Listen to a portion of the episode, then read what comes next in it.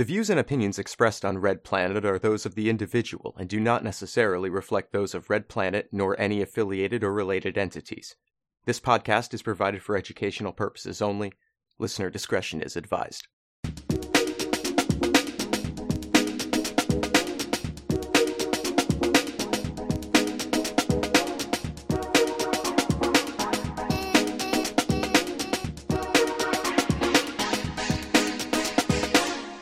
Welcome to Red Planet. This week, Tim and Muel have a conversation about information and operational security with the recent infiltration of Palestine action as a backdrop. Plus, farmers in France are flinging manure in protest, a general strike shut down Argentina, and the UK government still seems intent on exploiting oil. But first, Muel simply must express some gratitude. So you know, and I'm just really, really like glad that that finally uh, justice has prevailed. You know, and uh, the the the ruling against uh, Israel, the the you know the they've basically been doing genocide, and uh, you know the uh, the International Court of Justice because. Um, Israel are famous, aren't they, for following international law? Like they're famous for uh, looking at international law. They look at it, they see it, they see what's Yeah. going on. International law has famously worked out really well for the people of Palestine.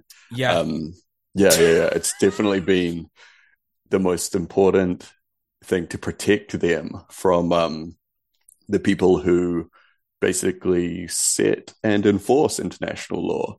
Um, yeah, yeah, yeah. Um, which is a very um, true thing that we Yep. just said, and we have We're not so being sarcastic. Yeah. um, yeah, yeah. So absolutely not being sarcastic is it at all. There, we definitely, um, we definitely believe that Israel will um, will comply and definitely won't retaliate by um, coming after the UNRWA. no, Any anything they do, I'm sure that would just be a coincidence if they Yeah. um, tried to designate them as a terrorist group themselves, um, especially No, it if would they be forced completely absurd, other yeah. nations into um, into uh, pulling their funding. That would be yeah, purely a coincidence. I'm sure. Yeah, um, not retaliatory whatsoever. Um, it's Red Planet. yeah. Welcome in uh, to Welcome everyone in. Watching and listening to the show. Uh, it's me, your boy DJ Muel, and Conquest of Dread, Tim. mhm. Um, we're, we're, let's kick off the show. Tim, you weren't with us last week. What, what was the most base thing that you did over the last two weeks? Ooh, um, uh, give blood. Yeah, yeah, yeah. Dope. That's great. Um, yeah, I've been been a little busy. Um, it's all right, but yeah. Uh, what what about yourself, Neil? I have, uh, well, it's always tenants union stuff, um, but I could go into a little bit detail about what I've been doing this week. I'm always happy to do that. You always have so much detail on tenants union stuff. You know, it's actually it is actually ridiculous because I do think um, that um, the the I'm always not doing enough with the with the tenants union, but when I think about how much stuff I forget about that I've done, then I'm like, oh no, yeah, I do a load of I do a load of stuff every single week, almost every day for this for the, for this organization. Um, so you know, and uh, well, ultimately, it's not just for the org; it's it's it's for renters' rights, right? You know, that's that's the whole that's the whole deal. Uh, but yeah, no, this week I have um been in meetings with uh, a couple of members, uh, two absolutely wonderful gay guys. Um, they're just like the sweetest, the sweetest guys I've ever met, but they're rightfully so mad. Um, at their social housing provider for just basically like standard stuff, disrepair. They've been left without water, uh, about six times. Oh no, sorry. I think it's four times a year their water gets cut off, and that's happened consistently since 2015. Um, it's just an absolute joke.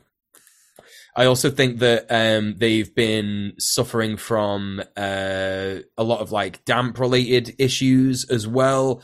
Um, but most of the stuff is also like really, really bad illegal stuff. So we're talking like no proper fire alarm stuff.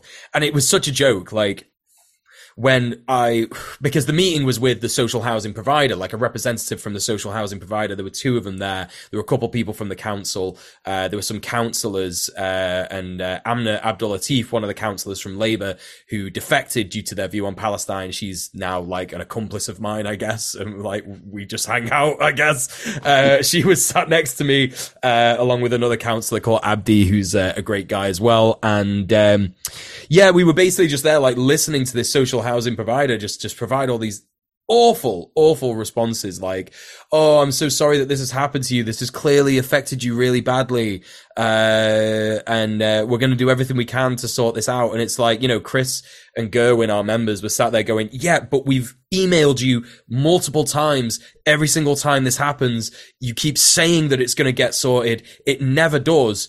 And these are just the kind of things that our flat is experiencing. So it was really frustrating just to see them like just not take any of this seriously.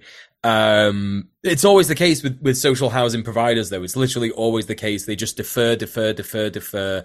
Um, my honest assessment of the situation is that they're not dealing with people's disrepair in their flats in order to like force them out and and uh, redevelop the property so they make it like all snazzy and nice and then they could probably sell all the apartments in that property to landlords and make it all private landlords instead of social housing which is uh, yeah really cool uh, symptom of the privatization and, and deregulation of our housing uh, uh, uh, under the Tories. that's really cool and fun. Um, what else was there in, in this? Yeah, there was a moment in this meeting where basically our members turned around and said, I'm going to supply you with an image. This is a, a, smoke alarm that's not been changed since we moved in. And I think they moved in in like 2013, 2014. And on the image, it said recommended, um, um, I think removal or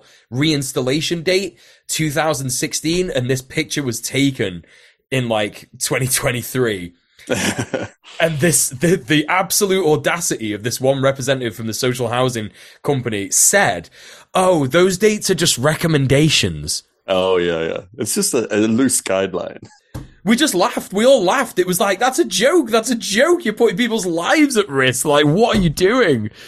Um, yeah, just just a joke. So I was there to support our members with that.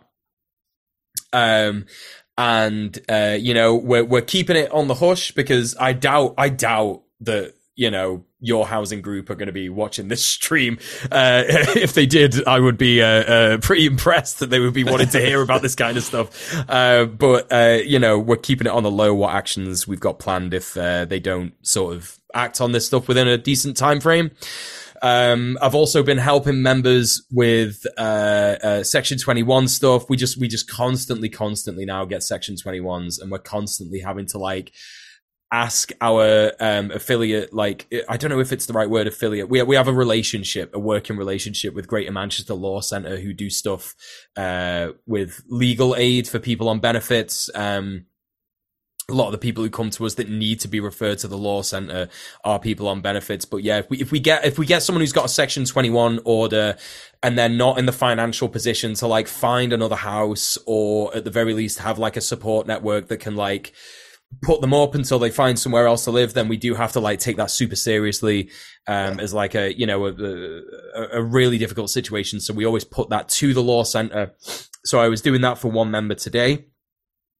And in the process, I was also training three other members um, who are, you know, now being trained. I mentioned last week uh, we had like a bunch more people excited to to join the union and uh, get involved with volunteering and helping members in their disputes.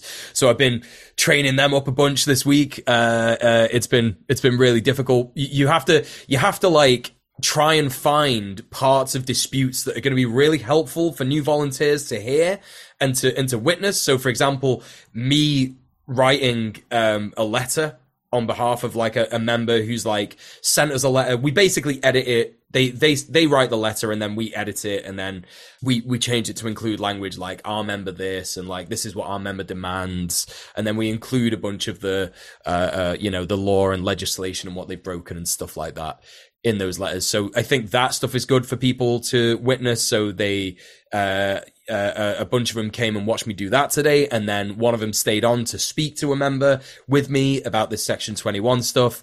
Um, so that's been really helpful. So yeah, every, every, every week the union's power is growing at the minute. And it's actually a little crazy because it's, uh, yeah, I don't know. Like I've been, I've been in this union now for two years, ever since I've, I've been on Red Planet. And, um, it's just wild to see how we've gone and how we've grown over the last two years, and it is tangible and it is really meaningful. The the the, the union had an all party parliamentary group steering meeting on Saturday in our branch in Harpurhey. Uh, and that was wild because it was like there were people there, you know, from different parties who are wanting to get re-elected in, in Greater Manchester uh, and they were hearing our concerns about housing. And it's like, okay, wow, this is the power that we've got now. Uh, you know, we we can like get these people in a room and go, yo, listen, we need to we need to fucking talk about this. We need to talk about housing and stuff. So that's been really really good to see. Um, so that's been me this this week. Yeah. Yeah. No, that's awesome. That's like yeah, it's been amazing to see it develop over the time that we've been doing uh, Red Planet. It's been amazing. Um, yeah, I remember one of our first ever kind of listener homework things was to go out and get involved with a, an org or something like that. Um, so I wonder if there's anyone out there that's been having, you know, had a similar trajectory. Um, if you have, yeah. if you have, if you're a, a Red Planet listener and you've done that, um, let us know because we love to do little highlights of our based viewers. So you know, if you if you have something like that that you've done, or you want to up, update us on something that you've written in in the past to uh, to talk about, then um, yeah, let us know. Like we have a base viewer this week, Yucca Mountain Johnny. Uh, Johnny sent us some photos from the California State University protest on Monday this past week, where they were taking action with their union. The walkout, timed for the start of the spring semester, saw thousands of professors and lecturers refuse to show up for work in demand of higher wages. Though the strike was planned to last at least five days, by that evening, a deal had been struck for a retroactive 5% pay rise, an additional 5% raise to arrive later in the year, and an improved salary floor and increased parental leave. So, congrats to the CSU faculty for this win. We at Red Planet hope this action at the largest university system in the US leads to further organized response. Uh, thanks to Yucca Mountain Johnny for sharing their based activity with us. So, um, yeah, that's pretty. That's pretty cool. That's like exactly the kind of stuff that we like to hear about. Like, and hearing that they had planned for at least five days, and it just took one day in the evening. They uh, they had it done. Like imagine that. Like you could increase the quality, your quality of life in a single day. All it takes is uh, spreading the good word with a bunch of friends. Um, so yeah, we love to hear it. We love to hear that kind of stuff. So I will get cracking with the news. Um, so we're starting with British stuff. Uh, I'm really sorry. Content warning, Britain. Content warning, British stuff. Uh, unelected, undemocratic, horrific. Uh, situations as per usual in uh, uh, uh the UK. Uh, but this news story is 293 British MPs voting in favour of the offshore petroleum licensing bill. Uh, now, this is uh, not just as bad as it sounds, it's even worse in a lot of ways. Um, we're going to talk about that real quick. Uh, this week in the UK Parliament, 293 MPs voted in favour of a bill that enables the government to keep opening new oil and gas drilling operations.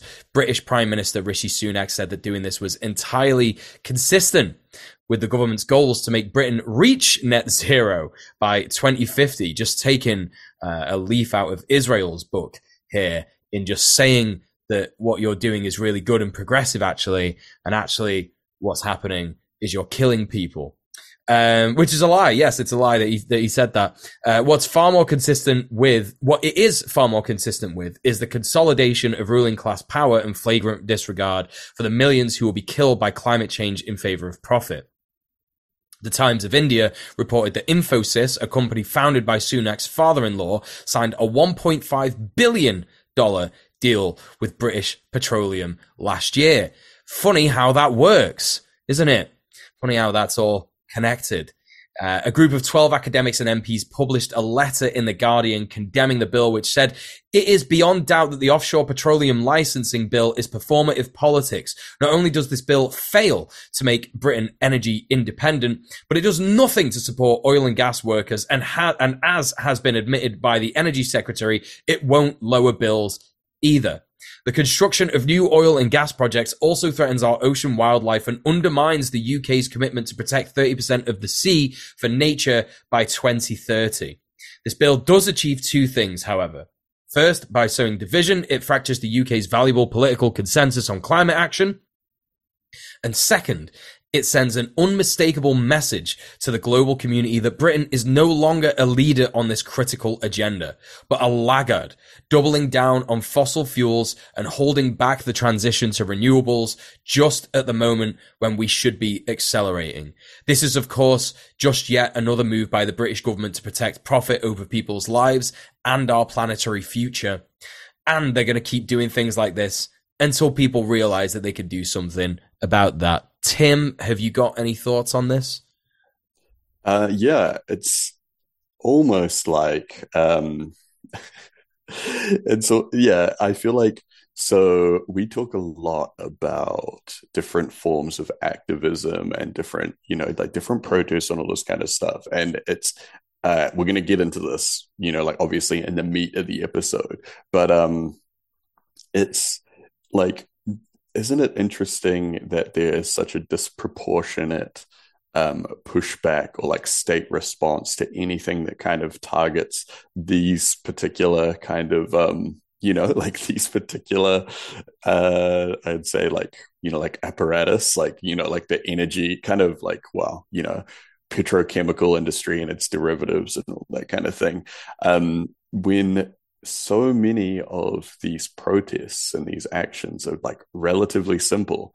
Um, yeah, we'll we'll get back into this a little bit later, but it's kind of interesting how, yeah, so many of these, so many of these actions that people perform, all it takes is like, yeah, just the most basic equipment, a handful of people to um yeah to really like shut down a shut down a factory or um, yeah we're going to get into a little bit later talking about palestine action again with the london stock exchange and what their plans were and um, you know obviously how that kind of shook out for them. But yeah it's it always strikes me as like this is it doesn't take that many people you know? It's not you know it's um there's obviously a lot of stuff that goes into planning to do something successfully but um yeah, it's hmm, isn't that interesting? anyway, um, we at Red Planet neither um, endorse or you know condone any illegal activities. Never. We're completely neutral. Never, never encourage you to go do anything about that. But it is interesting. We're centrist, actually, on that matter. Yeah, yeah. Both sides are just as bad as each other. yeah, yeah, yeah, yeah. The people, the people that will die in the climate apocalypse are just as bad as the people that that profit immensely from um, the apocalypse and go and live in their um in their um, space station Elysium utopias, while the rest of us um, drown or burn. Um, where it's it's all you know, it's, it's exactly the, the, same. same. It's yeah, exactly yeah, yeah. the same. When you when you look at it when there's in a nuanced, you know, perspective. Um, so um, yeah, so next and next in the news here, we've got um over in Argentina. One day general strike sees tens of thousands marching against President Javier Milei's shock treatment economic policies. So, um, yeah, this has been going on. Um, we all know the Argentinian ANCAP president, uh, Javier Milei, who has been, yeah, uh, bringing in a whole bunch of new policies that have basically, um, yeah, made things extremely hard and will make things extremely hard going into the future for the working class over there. Um, yeah, he's been in office for less than 50 days at the time at from today. Um, but the far right libertarian has already dissolved a huge number of government ministries and brought in a huge wave of deregulation. Uh, for example, extending job probation periods from three months to eight so that employers can fire new employees without notice or severance for over half a year into their contract, and pushing for the privatization of state enterprises. In response, tens of thousands of workers have marched this week as part of a one day general strike with signs saying things like, eating is not a privilege and stop robbing retirees. The strike was organized by CGT, a labor union with 7 million members, in concert with other smaller unions in Argentina. Yeah, CGT are a gigantic union. We've mentioned them before. Um, and it's yeah, it's absolutely wild. Uh, we we see this a lot in countries all around the world. It actually happened down here in New Zealand a long time ago with the um, privatization of a whole bunch of different public services that basically kind of um, it's you know it's like the short term profit and for the country of like selling off these public things, um, then these corporations come in and buy that stuff, and then they make gigantic profits over years. Um, and you know, it's just that typical kind of corporatism thing where they just try to run the services as cheaply as possible, have no obligation to actually keep things going. And yeah, you end up like, yeah, like over here, our public transport systems are just like terrible. Um, you know, you even have like, like over in the States, like the like the way things work with like um hospitals and everything like that like that's kind of well hospitals and insurance and all that kind of stuff like that. These are all you know the results of public services becoming privatized and eventually just being turned into really shitty companies. And so um yeah the president over there is just doing that to absolutely everything he can. Um and so yeah his his beliefs and policies are congruent with the history of global free market imperialist extraction. So countries become client states of the American empire and have all of the value sucked out of them for the benefit of the United States. So that's like you see these American corporations coming in and buying up um, you know, like the public services basically. And so instead of if it's public, any money that goes into it just goes back to, you know, the public or whatever. But because it's private, they're going to the business, and that business doesn't necessarily have to be, you know, based in that country, even paying taxes in that country. Sometimes there's a lot of tax avoidance and these kind of things. But um, Yes, so Milei has been a, a, big proponent of dollarizing the Argentine economy, and this has been met with popular support that saw him elected because of the relative simplicity of dependence on the dollar compared to Argentina's nightmarish economic system beforehand. So, another thing congruent with American imperialism is Milei's claim that the country needs shock treatment to recover economically, a reference to the politics of Chilean dictator General Pinochet, who used mass kidnapping, torture, rape, and murder of political opponents after a US backed coup to allow Chile to become a laboratory for neoliberal economic policies. Like, that's why a lot of people, you often hear the phrase um, neoliberalism was created in Chile. So, um, Despite its supporters claiming that the free market just needs to be left alone with as little interference as possible, neoliberalism has always been brought to bear through bloody and violent authoritarianism. Yeah, that's the thing, right? It's like um, neo- neoliberalism is the, you know, like they they say that it's like economy first, people second, or whatever like that. But it's not even that. It's like economy first, and like people like they're not even on the list. You know, literally never. Um, yeah. yeah, yeah, yeah. It's like yeah, it's um neoliberalism is um it's it does like it goes neoliberalism, libertarianism, and fascism kind of all go hand in hand together. Um, it's just neoliberalism is kind of like the um, the I would say it's seen as being more permissible on the world stage. It's kind of like global hegemony is like that's what America and the UK kind of are working on putting everywhere. So uh, yeah, and yeah, obviously it, it, comes through. Generally, fascism is the the entry point. But um, yeah, so uh, the striking workers were met with riot police as Milei's security minister Patricia Bullrich said that the administration would not be defeated. She also called the organizers mafia labor unions, part of a consistent strategy by Milei's team of painting worker organizing as corrupt and criminal.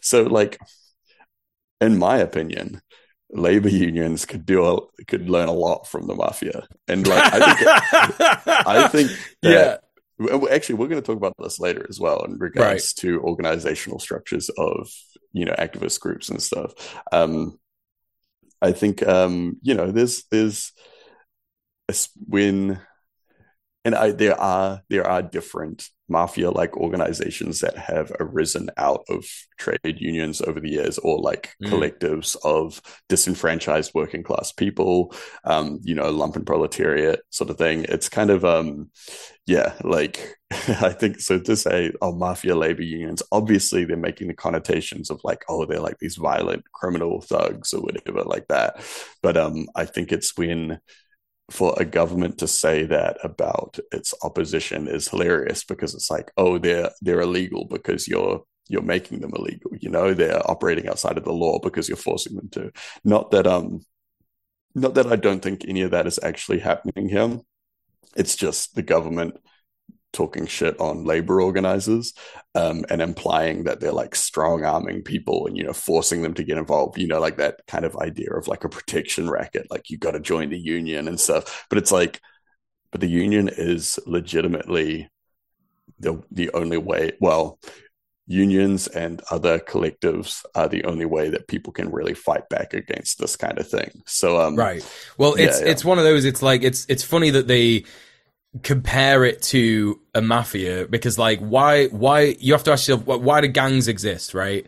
So mm. gangs normally exist because of economic you know uh, uh, you know they, they don't have like a lot like in areas where people don't have a lot, lot of economic opportunities. Like you know famously the mafia comes out of like Italy and and you know yeah. uh, there was a lot of economic uh, unst- in- instability in Italy in like the 1930s and earlier like um, and in the same way like the mafia mafia and gangs wouldn't exist if there weren't a lot of problems in neighborhoods surrounding like not just economic instability and precarity but also how the police treat people yeah yeah mafia and, and, gangs actually famously do not get on with the police and you know, yeah, there's definitely like a lot of exploitation that happens and, and racketeering and like, you know, protection money that's given. And it's arguable as to whether that protection money is, is, is actually protecting anyone who has to pay it or whatever.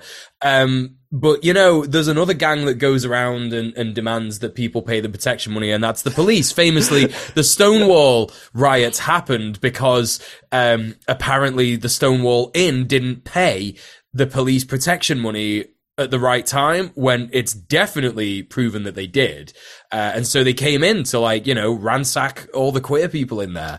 Um, you know, well, in the same way that like, you know, the mafia exists because the police are terrible and they don't actually do their job of protecting people. Um, unions, trade unions exist because companies do a terrible job and they don't protect workers. It's like actually very similar, you know? So uh, kind of a bit telling in, in the comparison that he's made there. But yeah, sorry to interrupt you there, Tim. No, no, I think it's fine. And like this idea that it's like, it's mafia like to demand like union dues and all this kind of stuff. And it's kind of just like, obviously no one likes giving money away, but you really like for a good union, you're getting you know you're getting your money's back like if like what we saw earlier uh, with our based our base viewer, Yucca Mountain Johnny, um, you know, the CSU faculty got what five percent pay rise, an additional five percent coming later next year. That's that's sick. That's a win. You know, like that's there's your union dues paid for right there. So um, yeah, so the one day strike, of course, was just a demonstration of worker power and the rapid response by the unions to Milei's economic shock treatment means that we'll be watching Argentina closely for further developments in the struggle. I think um, how things go in Argentina is definitely going to set the stage for how things happen in South America.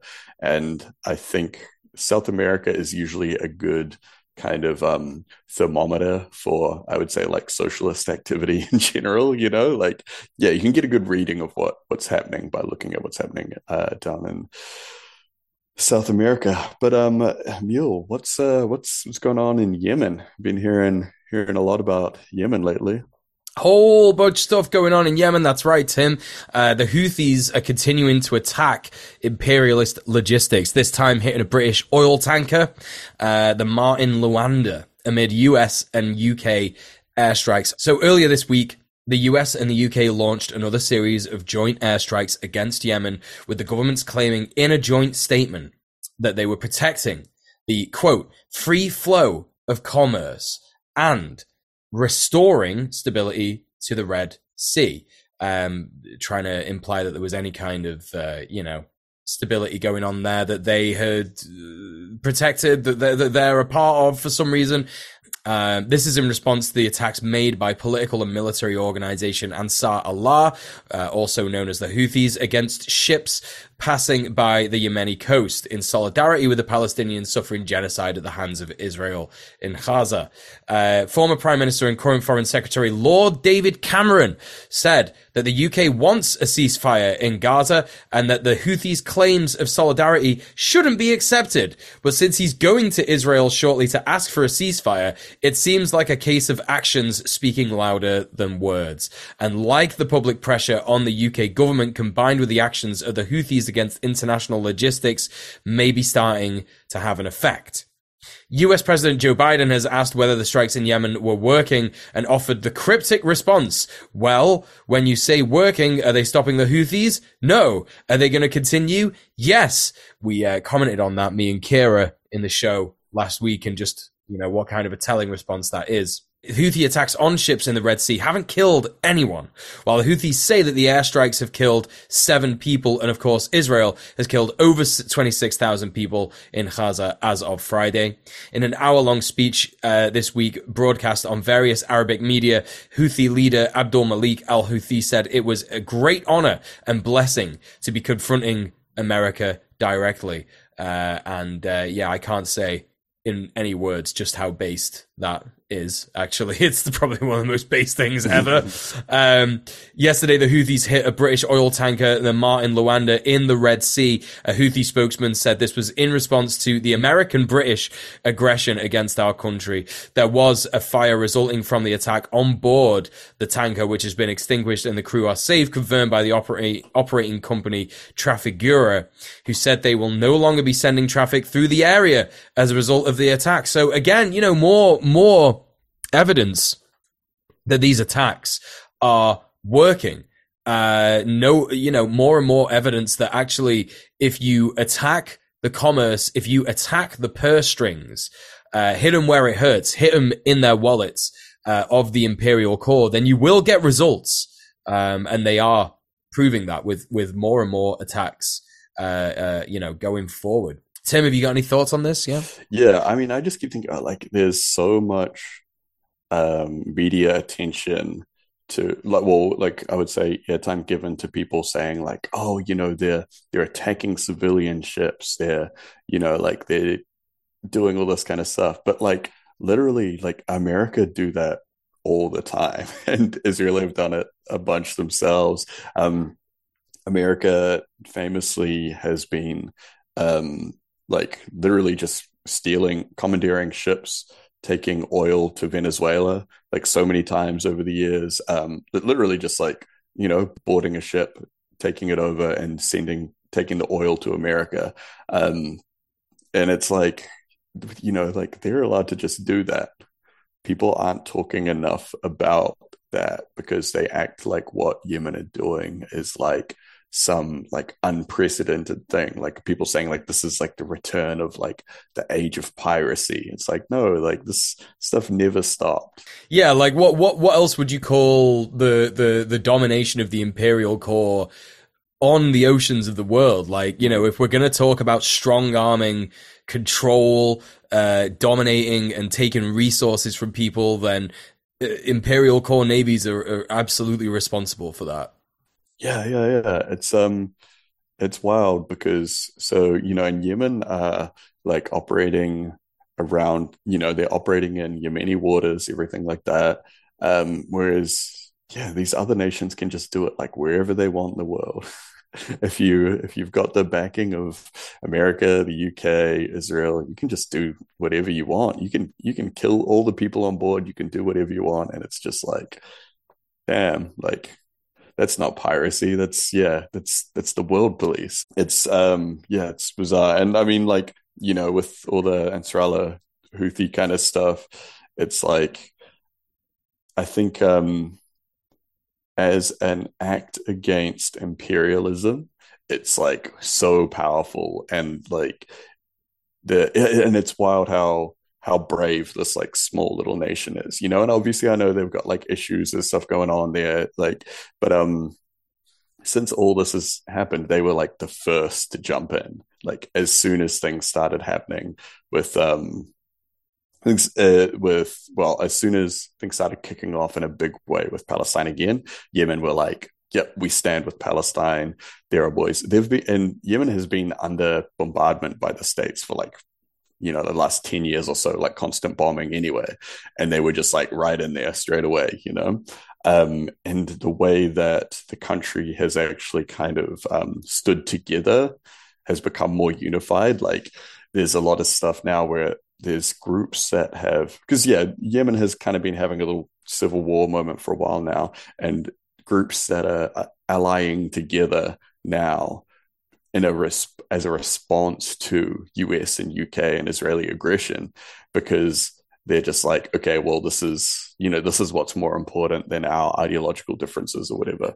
Um, I think that a lot of places around the world uh, like I yeah I think everyone's kind of looking at them at the moment and being like wow they can just do that you know?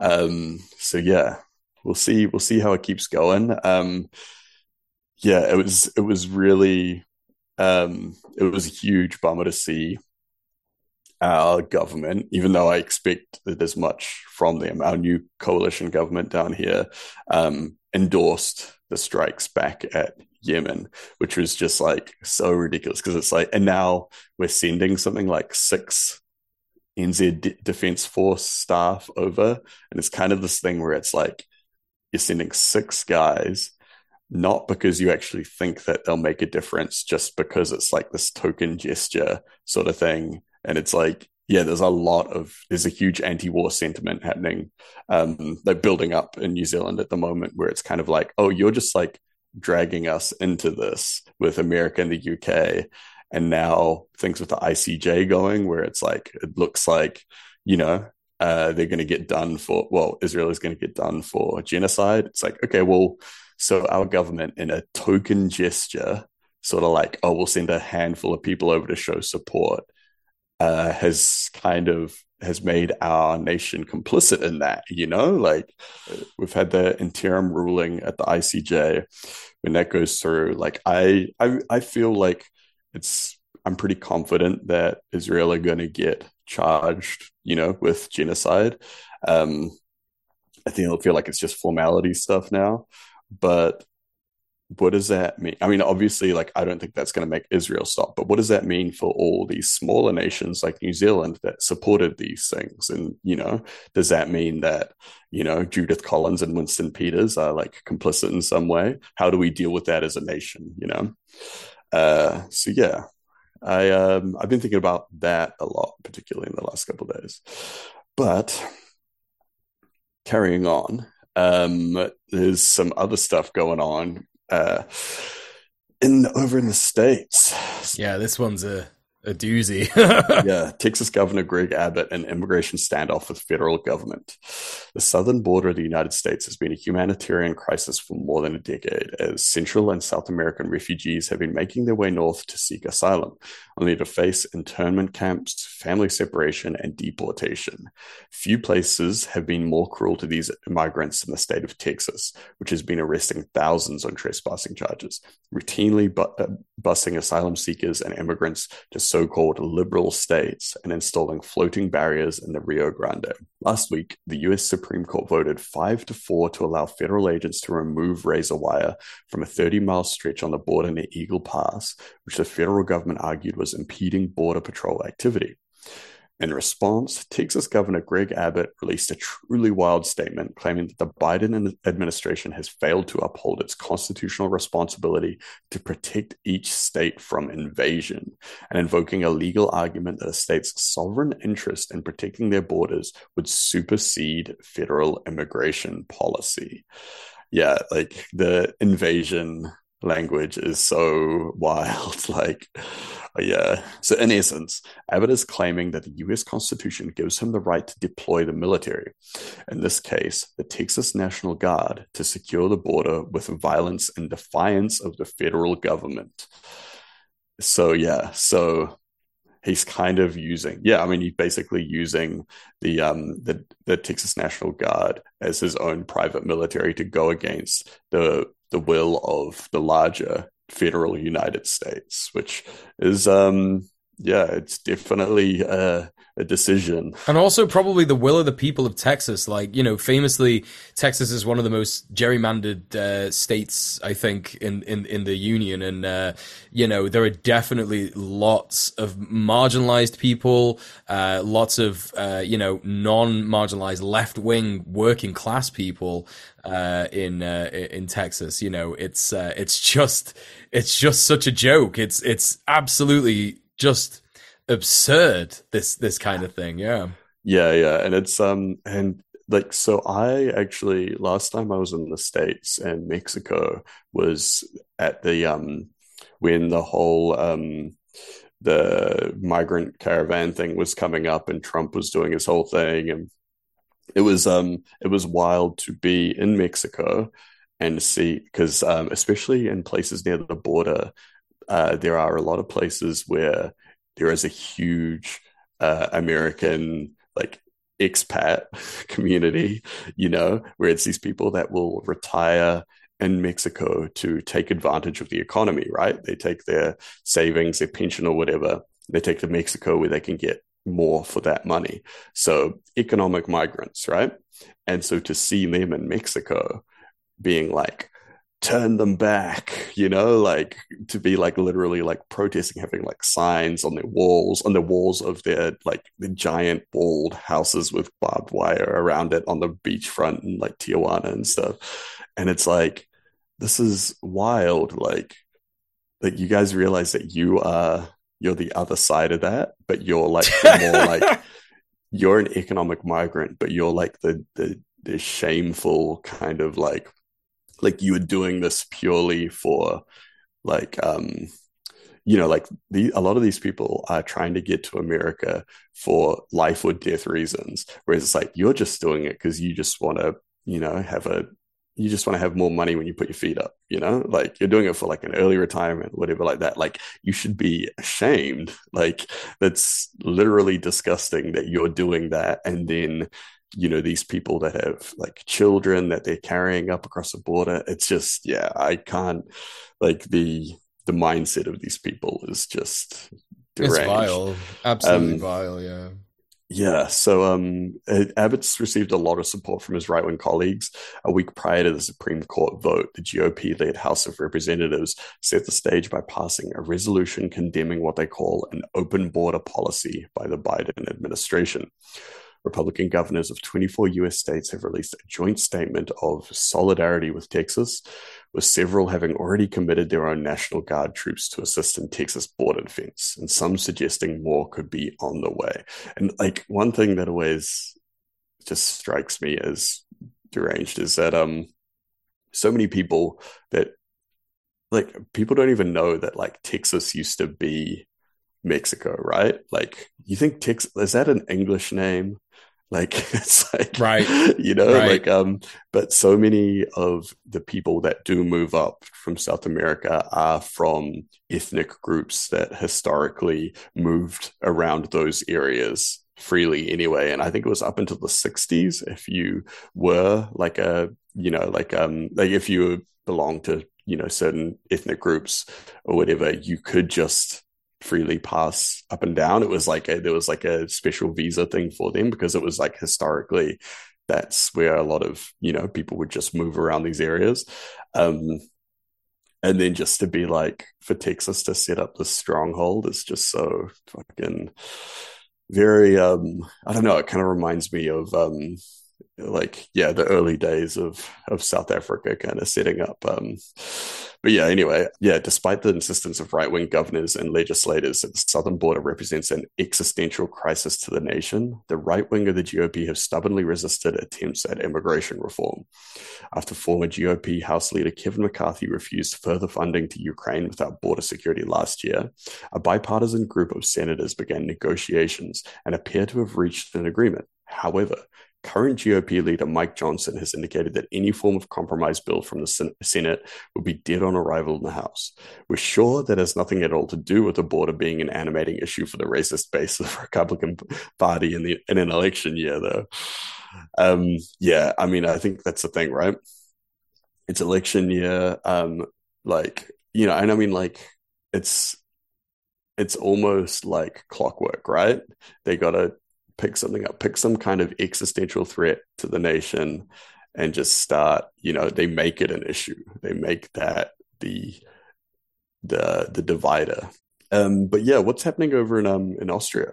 So we got more stuff in Central Europe surrounding uh, the far right, and last week we reported on this. Uh, the the the the German uh, protests uh, against the far right, the far right party AFD Alternative für Deutschland.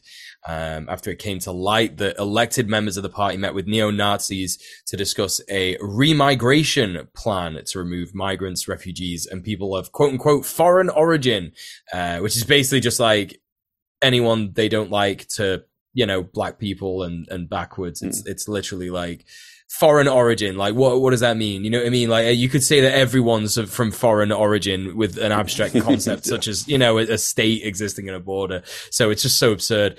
Um, so they want to move people of foreign origin and refugees and migrants. Uh, out of the country.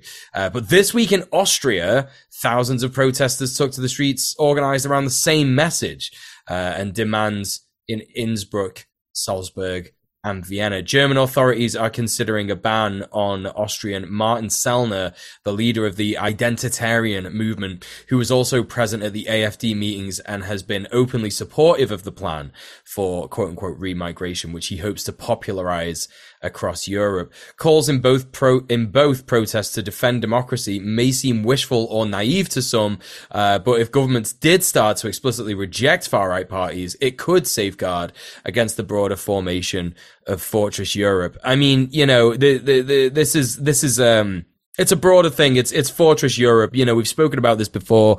The big world uh, sorry the big wall that surrounds europe that prevents migrants from getting in. Um you know that's that's only really bolstered by far right attitudes and and far right uh reactionary uh, you know actions uh, that, that that basically hurt any kind of racialized person any kind of migrant. Yeah and if um if that name Martin Sellner sounds familiar to you it's because he's like one of the recurring figures of the kind of, I guess, like the 4chan generation of European neo Nazism. Um, yeah, so like he's had his fingers in everything over the years. Um, he's, yeah, like all different kind of identitarian groups.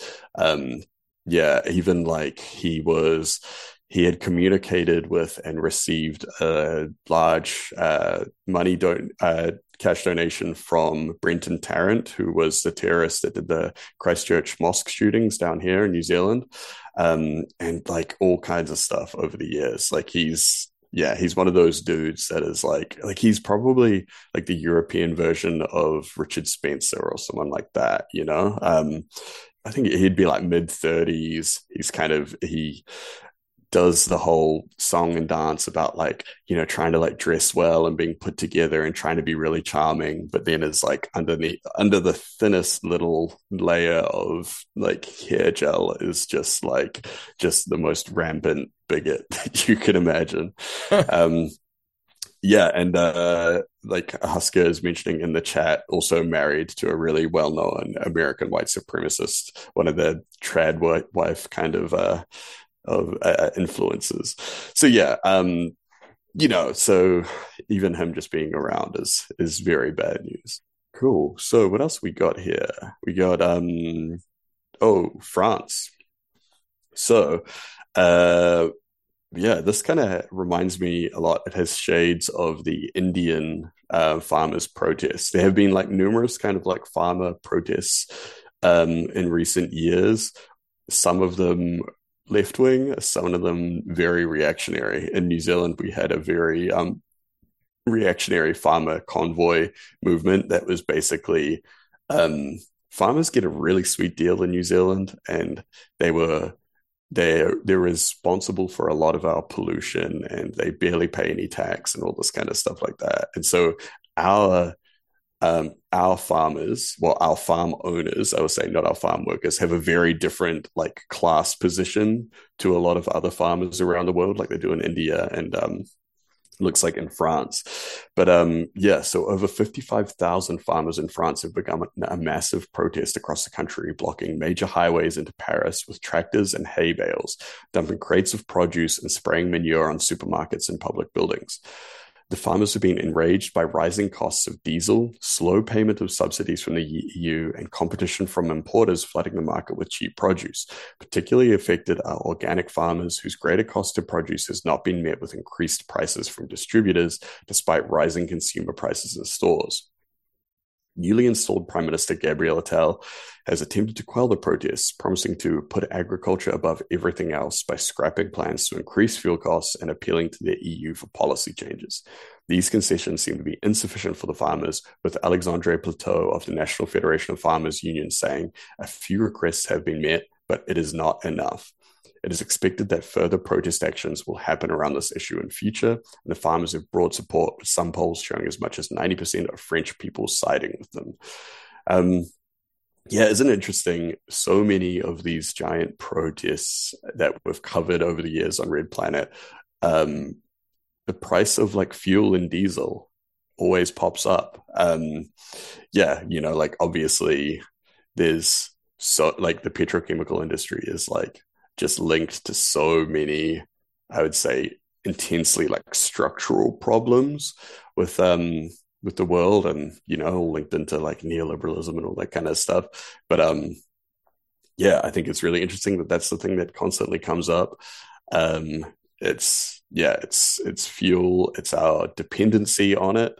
It's um the problems that it it creates, uh, like the environmental problems, the economic problems, and everything like that. Um, yeah, it's uh, it's it's the big one, I would say.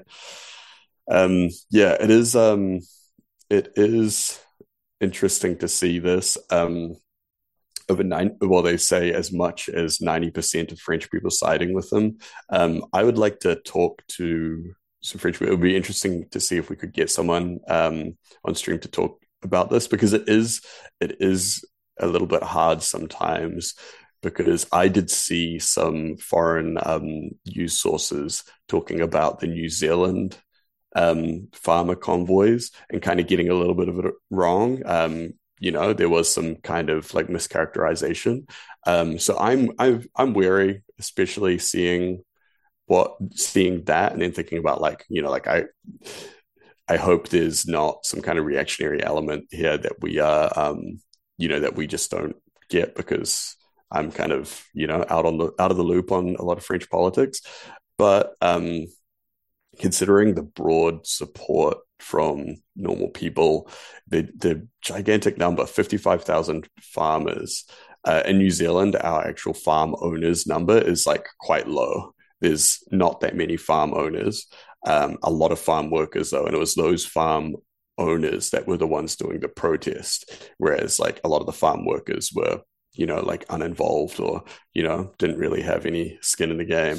So um yeah yeah, so the number fifty five thousand makes me think it's more to do with people that are you know like not quite the um the the overlords that a lot of the farmers down here are. Yeah, from what we know from the ZAD and from what we know um from organizing in France is that like there tends to be a lot more class traitors in the ownership class like it, it, well i say ownership class it's like it's more like you know we're talking small businesses petty bourgeois um farmers kind of thing um, and there are certainly like in Paris itself, like Paris is like very central to France. So it's arguable that if these are like if these if these are farmers around France, then possibly they could come from places where there are historic farming families that aren't necessarily massive agricultural companies that are making a lot of money. But it is also arguable that like you know there are there are there are farmers who are like you know they're they're in it for themselves. They're in it they're in it for the for the company that they're sort of like you know they're they're running at the moment. But yeah, I imagine I imagine like there are a lot of situations like this where farmers are sort of like goaded into um, support from the reactionary far right and they sometimes reject it i think uh, but of course it's like it's very easy for farmers to like get on board with that support because they don't get support from you know as many people as, as as they would like right? And i'm not like making excuses here. I'm not saying like oh we need to be nicer to people who are nice to nazis. It's like that's not what i'm saying. What i'm saying is that like people are going to take support where they can get it and if they're not getting it from the left, then that's really on us that we need to like do better and, and, and organize more in rural settings. But again, that's something that we've we've had as a, a request on the show again and again and again. You know, people in rural areas asking us like, how do we organize? How do we do this? And uh, yeah, yeah. it's definitely something. Uh, I may or may not have just sent a message to Jay from um, the Zad, uh, asking them asking them if they actually know anyone that would be, uh, uh, you know, relevant for Red Planet. yeah, like what you said, um, there's so one of the big kind of um, farmer convoy protest groups down here was one called Groundswell NZ, and um, they started off as a small group of um, you know like farmers, but they were like very quickly um, kind of co-opted and massively funded by funded by a bunch of right wing media orgs. Um, these kind of like, or and also just like yeah libertarian think tanks and things like that so it initially it became a thing where it was like oh you know they're like making us pay more taxes or whatever and then all of a sudden it's like you know like these kind of like vaguely racist um kind of statements about like there was a big um there was we were trying to push through like a water reform thing in New Zealand called Three Waters. Um, and there was an element of um, like part of it was that the government was going to have to consult with um, you know so there's like local councils but then also having to consult with um mana whenua in the area so the local um like the local sub tribes local hapu um and which generally kind of happens anyway, but it was actually just going to be put into kind of legislation. And that became this kind of like very racist, like anti Maori kind of um, campaign. And so all of a sudden, these farmers were like talking about how, like, oh, you know, they're going to come and they're going to like take your land and they're going to give it back to, you know, like, and just like, just ridiculous shit like that. And, um, that movement was like very very swiftly kind of co-opted and just became like a very different thing very reactionary and um got tied up with a lot of other shit like anti-vax stuff and all this kind of thing. So um yeah so i'm always kind of skeptical of that kind of thing based on that experience but um yeah but i mean like i said the farmers in france may have a completely different kind of um, class position. Like you're saying, like yeah, like with um, like the petit bourgeois kind of uh, farm owner thing is, um, uh, yeah. I mean, like that's that's that's a very um, it is a very common thing, but there is also these people that are just farmers that have been farmers for generations, uh, owning small farms. Uh, doing their own thing, and um, yeah, and times are tough for them as well. And uh, yeah, maybe we'll learn a little bit more about that as it develops. Um, yeah, okay, cool. Well, so that's uh, all the little news stories for this week. Um, before we get into the main meat of the show, just remind everyone listening that if you if you want to support the show, the best way to do it and the only way that we are really able to continue to do this and put it together is through support from our Patreon. Uh, so yeah, if you um if you like everything that we do and you wanna you wanna help out, you wanna show support in some way, wanna help us kind of expand our capabilities, or you know do all that kind of stuff, then um yeah, head over to patreon.com slash red underscore planet and um yeah, become a member, show us some support, and uh yeah, you get a bunch of stuff for it in exchange to different tiers. We'll go over that a little bit later. But um, yeah, patreon.com slash red underscore planet. All right, cool. So, with that out of the way, um, today we're going to be here talking about operational and information security uh, in for activists. Um, this is something we've covered a couple times over the years. There's been a couple episodes that we've focused on this kind of thing, but um, it's really kind of become apparent that it is um, it's increasingly important these days with like we were saying earlier there has been kind of this um, this renewed push against environmental activists and i would say that is probably matched by a by a, a greater swell of anti kind of um, anti oil and anti, I would say, you know, just like in general, like climate activism and stuff.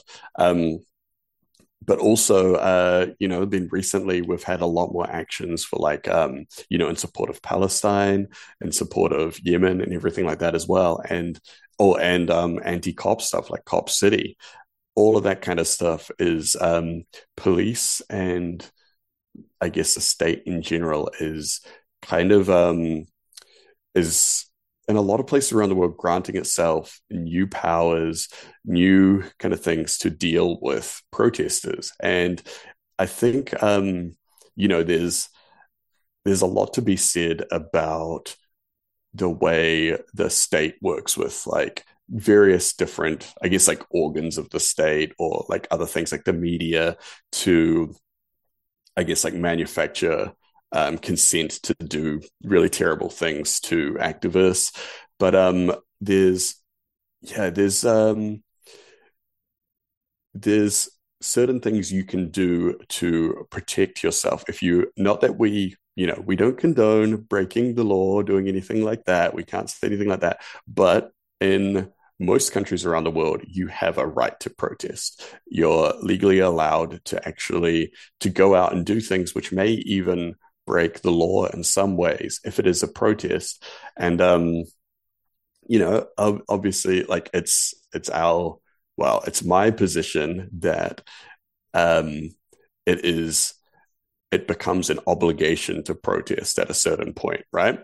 Um if you if you're seeing what your government is doing if you're seeing what certain corporations are doing and um the damage that they are doing is you know like immense but you can if you can do something about it if you can stop that in some way it's almost like like you you should feel compelled to do so right? Like you should feel obligated to act. Like um i think the way things are people can get a bit desensitized to things or they can think that maybe it's not like you know they think like oh gaza's a long way away there's nothing i can do but um I don't think that's true at all. And I think there are very meaningful ways that people can support all kinds of causes all around the world, whether it's climate, whether it's um, imperialism or anti-imperialism. Um, you know, like there's things that we can do, but to do that, you need to stay safe. And um, there's, I would say, the the landscape is changing and especially in regards to information security and the way that uh, like the internet and people's online digital footprint has kind of um, has changed things now that like back in the day you just never had to worry about any of that kind of stuff. You didn't have to worry about you know like um like going to a meeting with some friends and worried like you know is is someone recording with a phone? Is someone doing whatever you know like and uh, or uh, yeah there's just so much stuff to go into like with devices and the internet and tracking and all of that kind of stuff. So um yeah what i would say is uh i think it's really important that everyone becomes familiar with what is their local laws around protest and everything like that and like what they're what they're allowed to do because even even though protests ob- and activism obviously like runs afoul of the law in certain places it is still like very important to know exactly where those are going to be so you can prepare for it and so that you can also um, you can anticipate it with the way that you practice uh, your opsec and your infosec um, a great example of kind of what you know or actually the thing that triggered um, us wanting to do this episode at this time is actually what happened just the other week with um, Palestine Action, uh, who we obviously had on the show last week as well. I wasn't here, but um, so we're going to go through a story from the Daily Express. So the Daily Express actually are directly involved in this story because Palestine Action had planned and they'd planned a protest at the London Stock Exchange, but their group had actually been infiltrated by a member, by a journalist from the Daily Express, who then alerted authorities, had the entire thing shut down. Six of them were arrested, but only one of them has been charged so far.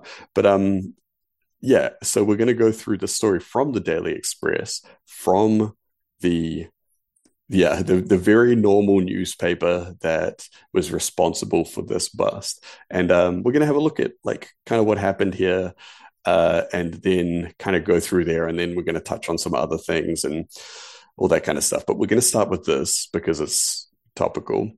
Um, and it's also very, a very interesting way.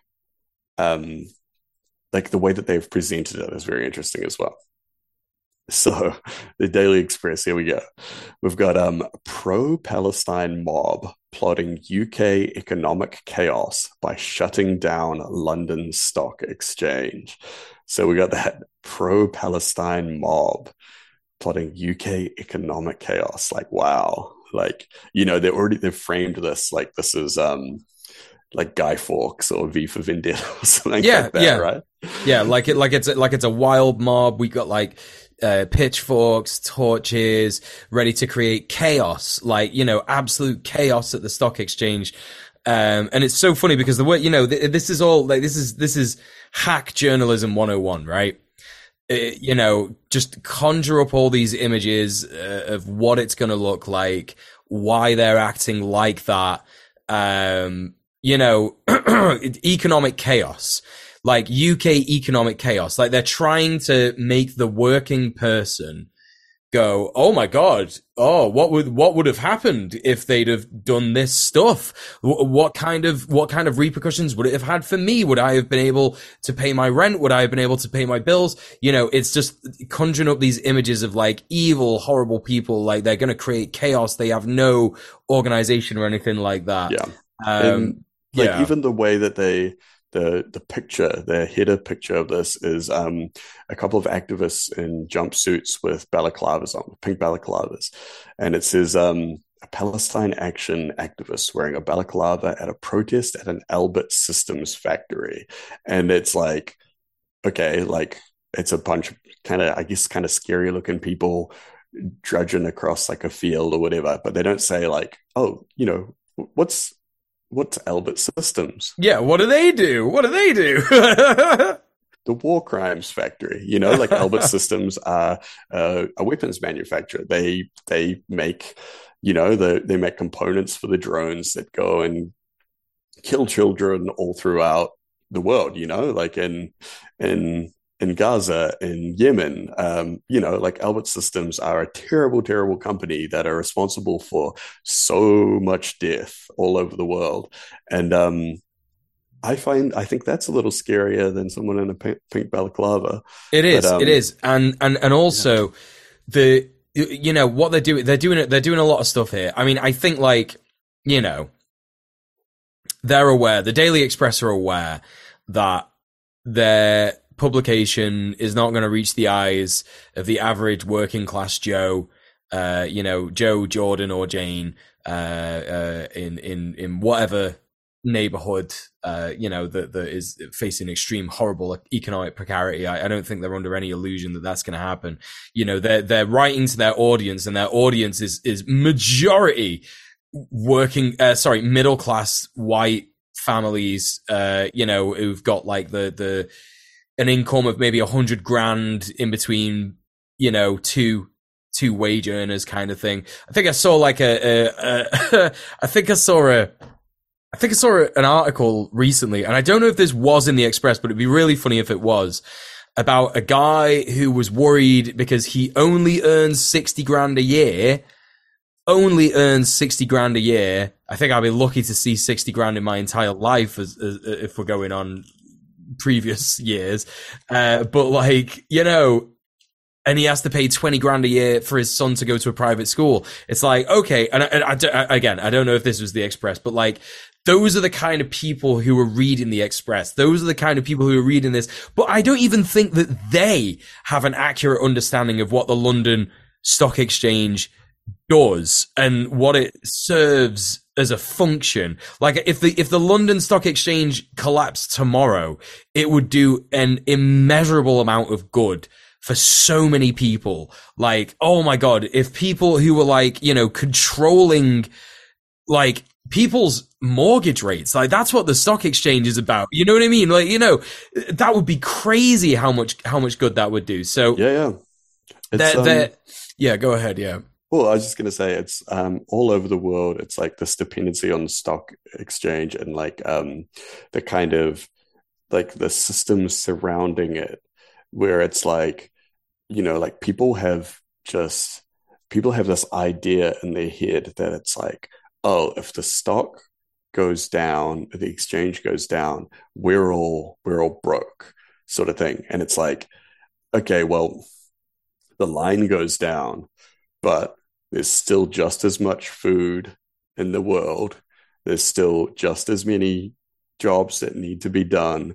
There's still all of these things, except, you know, just the stock isn't there. I think that's like, that's you know like i mean like this whole kind of like you know like the milton friedman like kind of economic shit like that like i think that's like the thing right like people have like become attached to this idea that that is what underpins everything. But it's like no like it's it's very it's largely untethered from the material reality um without kind of i guess like the like so much of our i guess like um like corporate and like state apparatus is is tied to it and if that was like untethered you know like i think a lot of people would see like oh actually it just doesn't actually matter it doesn't like we don't need any of this kind of stuff yeah um, like um graeber wrote that incredible book i think it was called bullshit jobs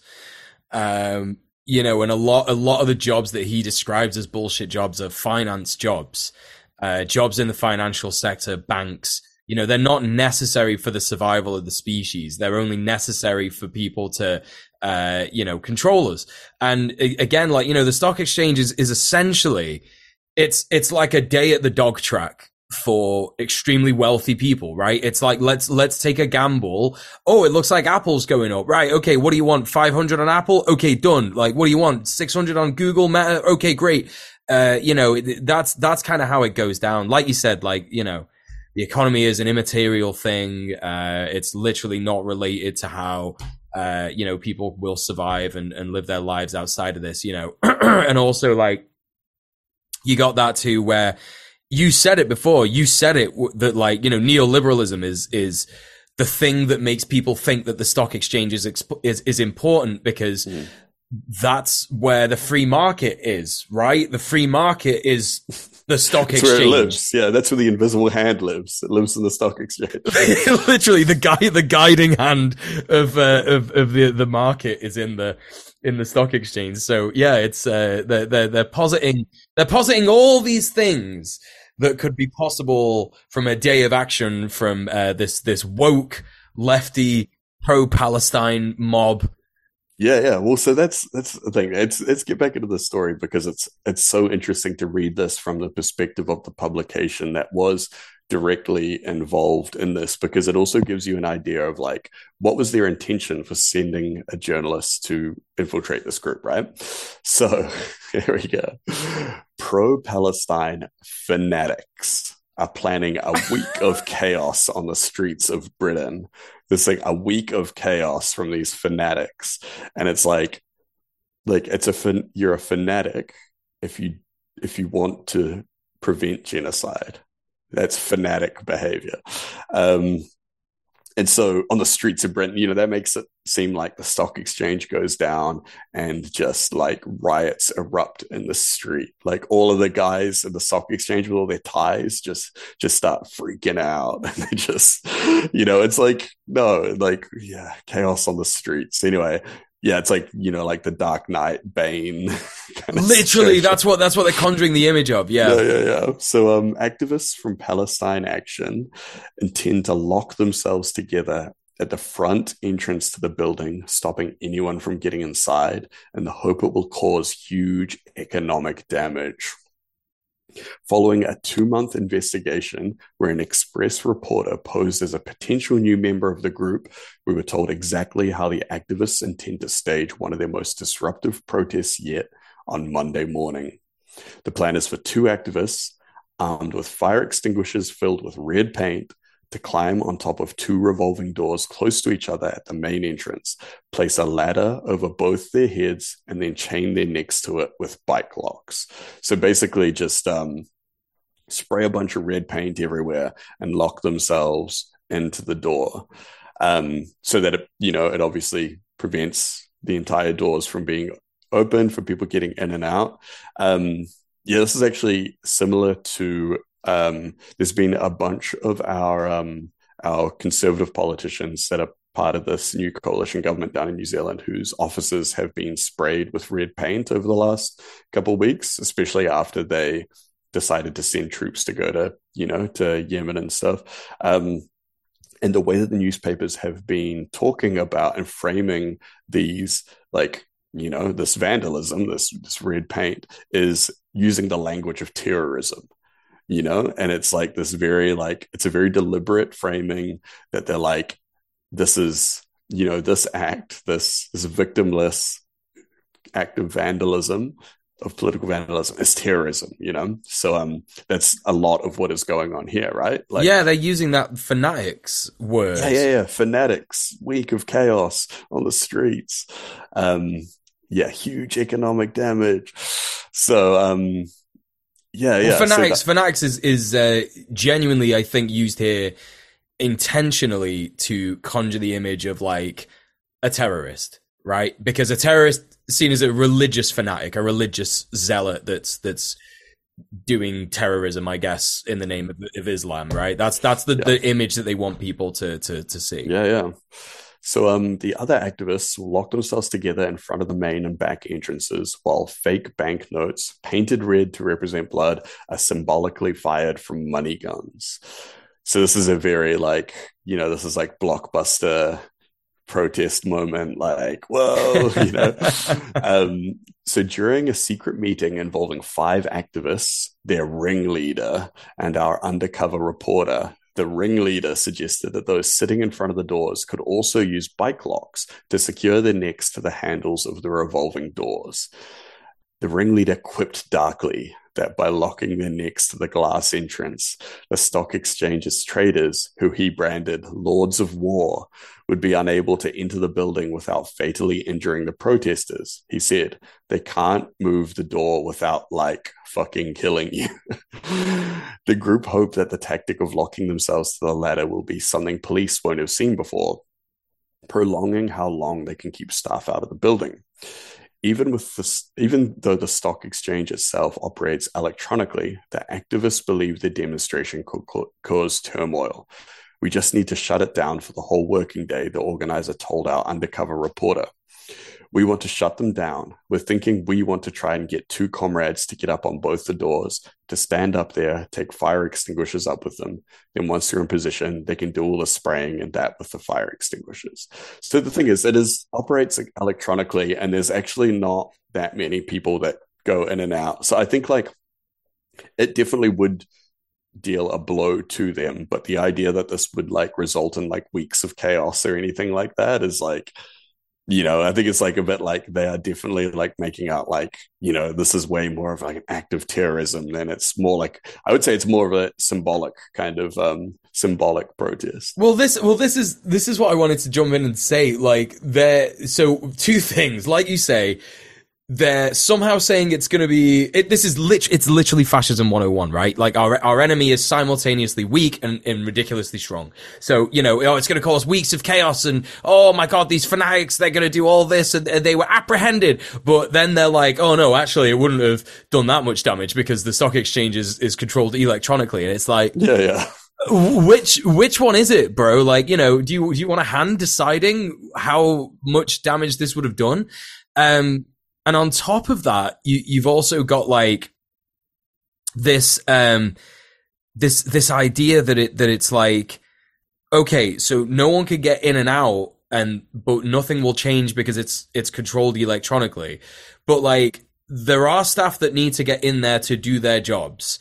And there are like, you know, security and cleaners and all this kind of stuff. Like it's a building that needs to be maintained in some fashion. Like okay, people aren't going in there like they did in the 80s with their briefcases and their big phones and phoning their friends and being like, oh, this is, a, you know, do this, that, and the other. But, you know, it's not like nobody goes in there. It's not like it's a fully autonomous work from home kind of thing. Like, you know, they're, they're saying that there would be no uh, uh, uh, uh disruption possible. Um, but you know what you said is, is also valid. Like it, it, doesn't matter if there was no disruption whatsoever because it would be symbolic.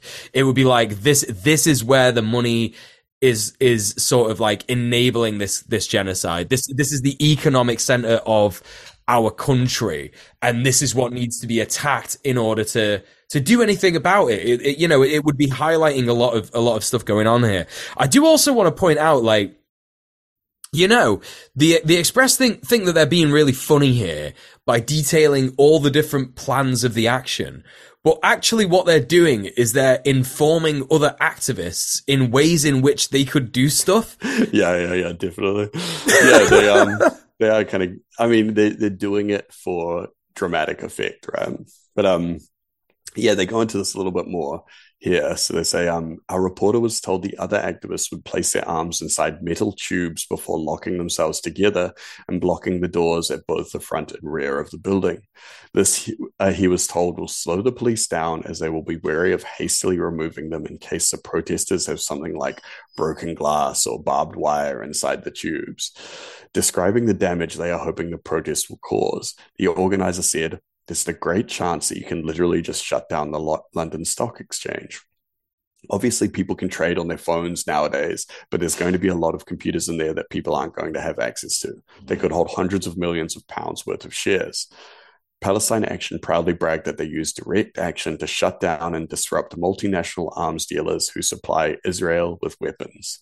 This week of action is designed to cause chaos for British companies doing business with the Israeli Defense Force. Action is also planned in Manchester, although our reporter was only given specific details of the protest planned at the London Stock Exchange's Paternoster Square headquarters. During a series of video calls, a reporter was also told how to make the most of his time in a police cell once arrested for his part in the protest. So, um, this is an interesting thing where they did, um, they have, I guess, operated in cells to an extent where it's like, so they we're only discussing this action. There is something else going on, but that's we're not going to talk, which is which is good. Um, there is probably, you know, like um, ideally they would have done more of that, which maybe we'll talk about in the future, which perhaps would have stopped this journalist from getting access.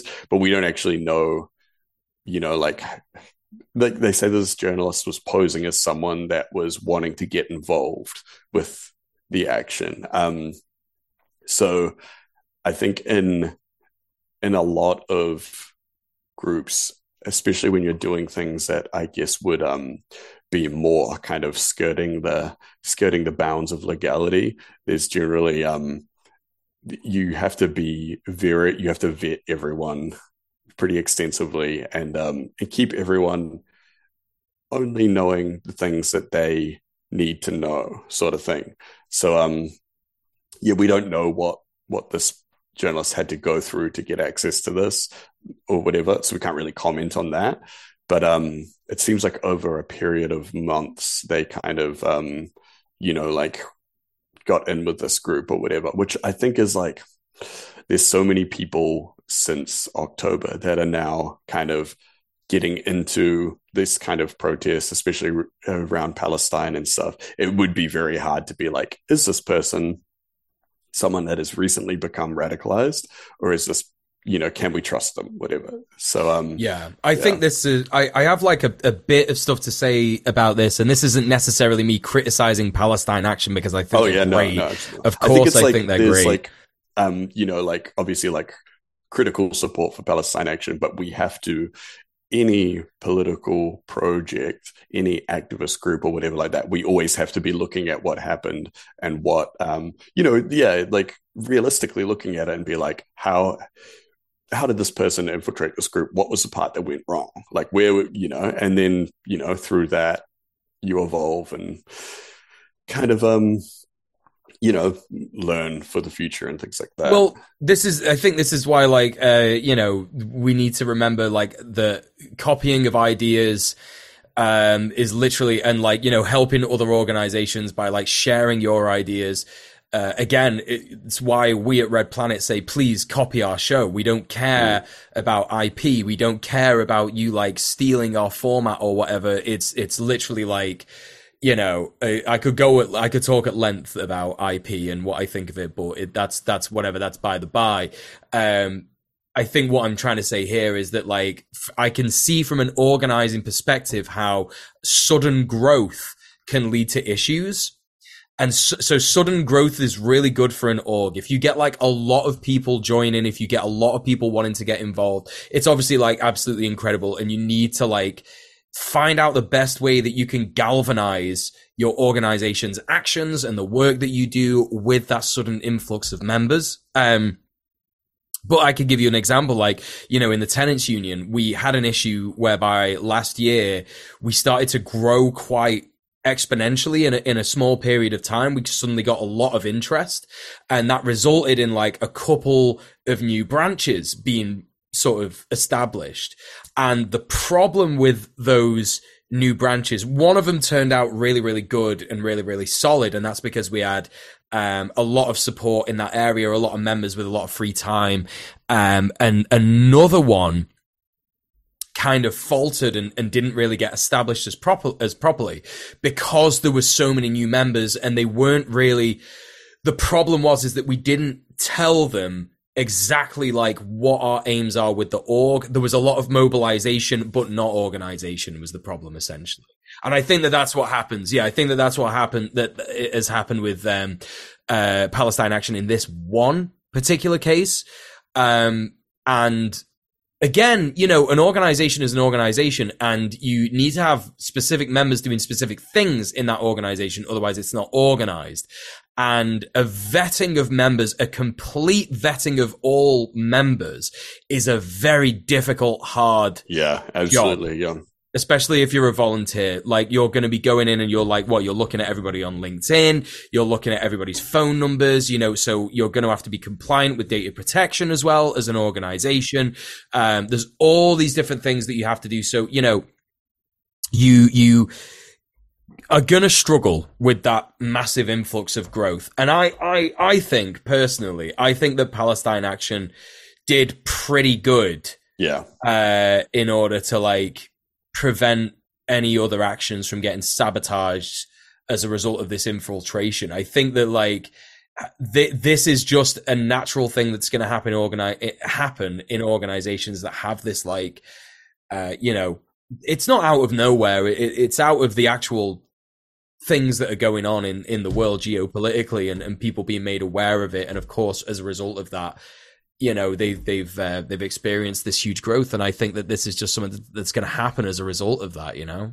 Yeah, yeah, and it's uh, this is this kind of thing has happened so many times over the years. Um, New Zealand, in particular, has a history of police infiltration and protest groups. Um, yeah, like undercover, like literally, like undercover police agents posing as activists for like up to years at a time, but forming relationships with people, like literally, like um, yeah, there's been a couple that have been busted for going so deep cover that they're like, you know, like literally like have girlfriends in the orgs that they're like sleeping with and things like that, like really like gross kind of stuff, like, you know, um, and be become like significant figures in the movement, and then only for them just to disappear one day and then you know later on find out like oh yeah this guy was a police informant the entire time you know? Um sometimes they are yeah, sometimes they're police agents, sometimes they are compromised activists. You know, like sometimes you get an activist that is facing a big charge and they go, okay, shit, all right, you know, like, um, and that's happened a lot of times over the years, um, even with like bigger, like, yeah, more historical groups like, um, like the Red Brigades in Italy. Um, a lot of it was people being arrested and being like, you're basically going to jail for the rest of your life or even facing like execution, things like that, unless you roll over and you tell us as much as you know. And then, you know, and so an organization can become a cre- and the the bigger the actions get, the more potential there is to be compromised when there's more at stake. Um, so yeah, so um, back to the story. The ringleader who called himself Diamat. So this is actually a good thing that they were referring to each other with, you know, with different names. They're not like, you know, not John Smith from, you know, from Nottingham or whatever like that. Um, which is, you know, that's that's good for OPSEC reasons, but also, you know, like how do you know who these people are if you don't really know anything about them? Um, so yeah, there is there is a balance here between organizing and doing actions with people that you do actually really know but then just in these online spaces whether it's like it looks like they were doing things over zoom and things like that communicating through even encrypted apps like signal and things like that that have end-to-end encryption not using any real identifying information or anything like that even not referring specifically to like what you're going to do all that kind of stuff um, can be really important. So, um, yeah, so this the ringleader Diamat told the reporter via the encrypted app Signal that the capitalist system and the financial sectors just fucking integral to connecting all the different colonial fucking projects and empires which have stolen fucking money from the people. So he added Monday's action is the start of a week of action against different institutions in Britain that are compl- complicit or facilitating Israeli apartheid against the, the Palestinians. This day is targeting the financial sector. So there's obviously no better target than the London Stock Exchange. So this is probably referring to how they knew that there were other actions, but they didn't actually know what they were about.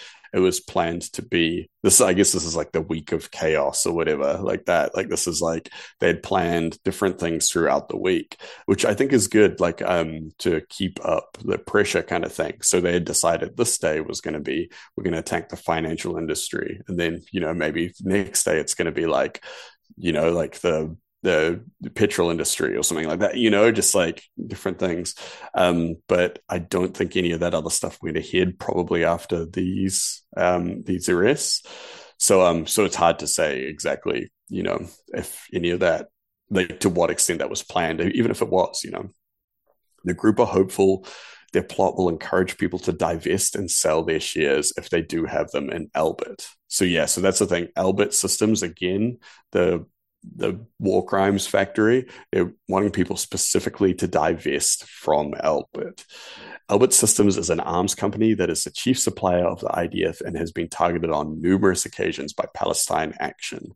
So that's like, yeah, it's like chief supplier of the IDF. But, you know, it's like they don't really go into anything here. They spend a lot of time demonizing and like even like using that kind of like like that kind of scary language around the protesters. But then when it gets to you know the IDF and Elbit's system, they're just you know completely passive. like it's just you know, it's they're, so, they're doing a, a real good job of just like not even saying what Elbit is or like what what they're doing. You know, yeah. chief supplier. You know. But yeah, so optimistic about the economic impact the action could have. Diamat, who in a later meeting referred to himself as Shibby, said it could cause a load of destruction, obviously not just with Elbit Systems, who trade, but with other companies, and they could take it out on Elbit. And if they have shares in Elbit, they could sell them out of spite. So Elbit's got a good chance of losing a lot of stocks and shares. So um yeah, potential slip uh, slip there where Diamat also called himself a Shibby, um, which is like an easy thing to you know let slip a name or something like that. So that's something that is very um, to be very careful with. Um, Elbit Systems have we've covered the numerous actions Palestine Action have um, taken against them over the years, which have been super successful, shutting down their factories, getting them to move out of neighborhoods, you know, all that kind of stuff. It is it's that thing, right? When you hit the bottom line and they, you know, like that forces them to change. So if you can like tank their stock price in particular, like that could, you know, that could actually have a significant effect on the bottom line of the company. So even though like you can't like this this um you know this action wasn't a physical attack on anything, it's like that kind of um the attack on their I guess their their their value, you know, their publicly traded value or whatever, is um is just as effective as you know shutting down a factory, which things like that also affect the stock price. And you know so and if the stocks are going down people are going to look at it and be like oh man i need to sell this because i'm going to lose money. And then you know so once you get the ball rolling on that it's it can be a kind of um can be a, huge hit like i mean for example, we all saw what happened with Twitter when um, you know Elon Musk took over, and as soon as things started going bad, it just goes from bad to worse. Like it's very hard to to pull out of that kind of slump. But um, yeah, so, even the speaking with a Liverpudlian accent, the self proclaimed Marxist revolutionary said with their money guns they would make it rain with blood soaked fake banknotes. Diamat added, There's going to be like a big Palestine flag, banners like on the London, London Stock Exchange, and the coat of arms around the front of the building will be soaked red. So, yeah, even like the stuff like they're pointing out he's like, he's probably from Liverpool, you know, um, and even like, that is a Self- huge, a huge sort of like callback to Daily Express readers saying like, "Oh, Liverpudlians, you know, the ones who made all that fuss about Hillsborough. They speak in that funny accent. They're all poor. They all steal everything. Do you know what I mean? Like, li- it's literally that. You're absolutely spot on. Like, mm. yeah. but um, yeah. So explaining how two of the adv- activists will stage their lock on, he said. They're going to put a ladder over their head either side because they're sort of close to each other. Like the ladder's long enough and the doors aren't far away enough, where they can both sit on the doors and have this ladder over their heads and then lock on with a bike lock with their necks to the ladder. The Met Police's protest removal team have never seen anything like this before. I don't know how they're going to plan to remove them because if they try and move one, they'll move another. So they might not even touch them.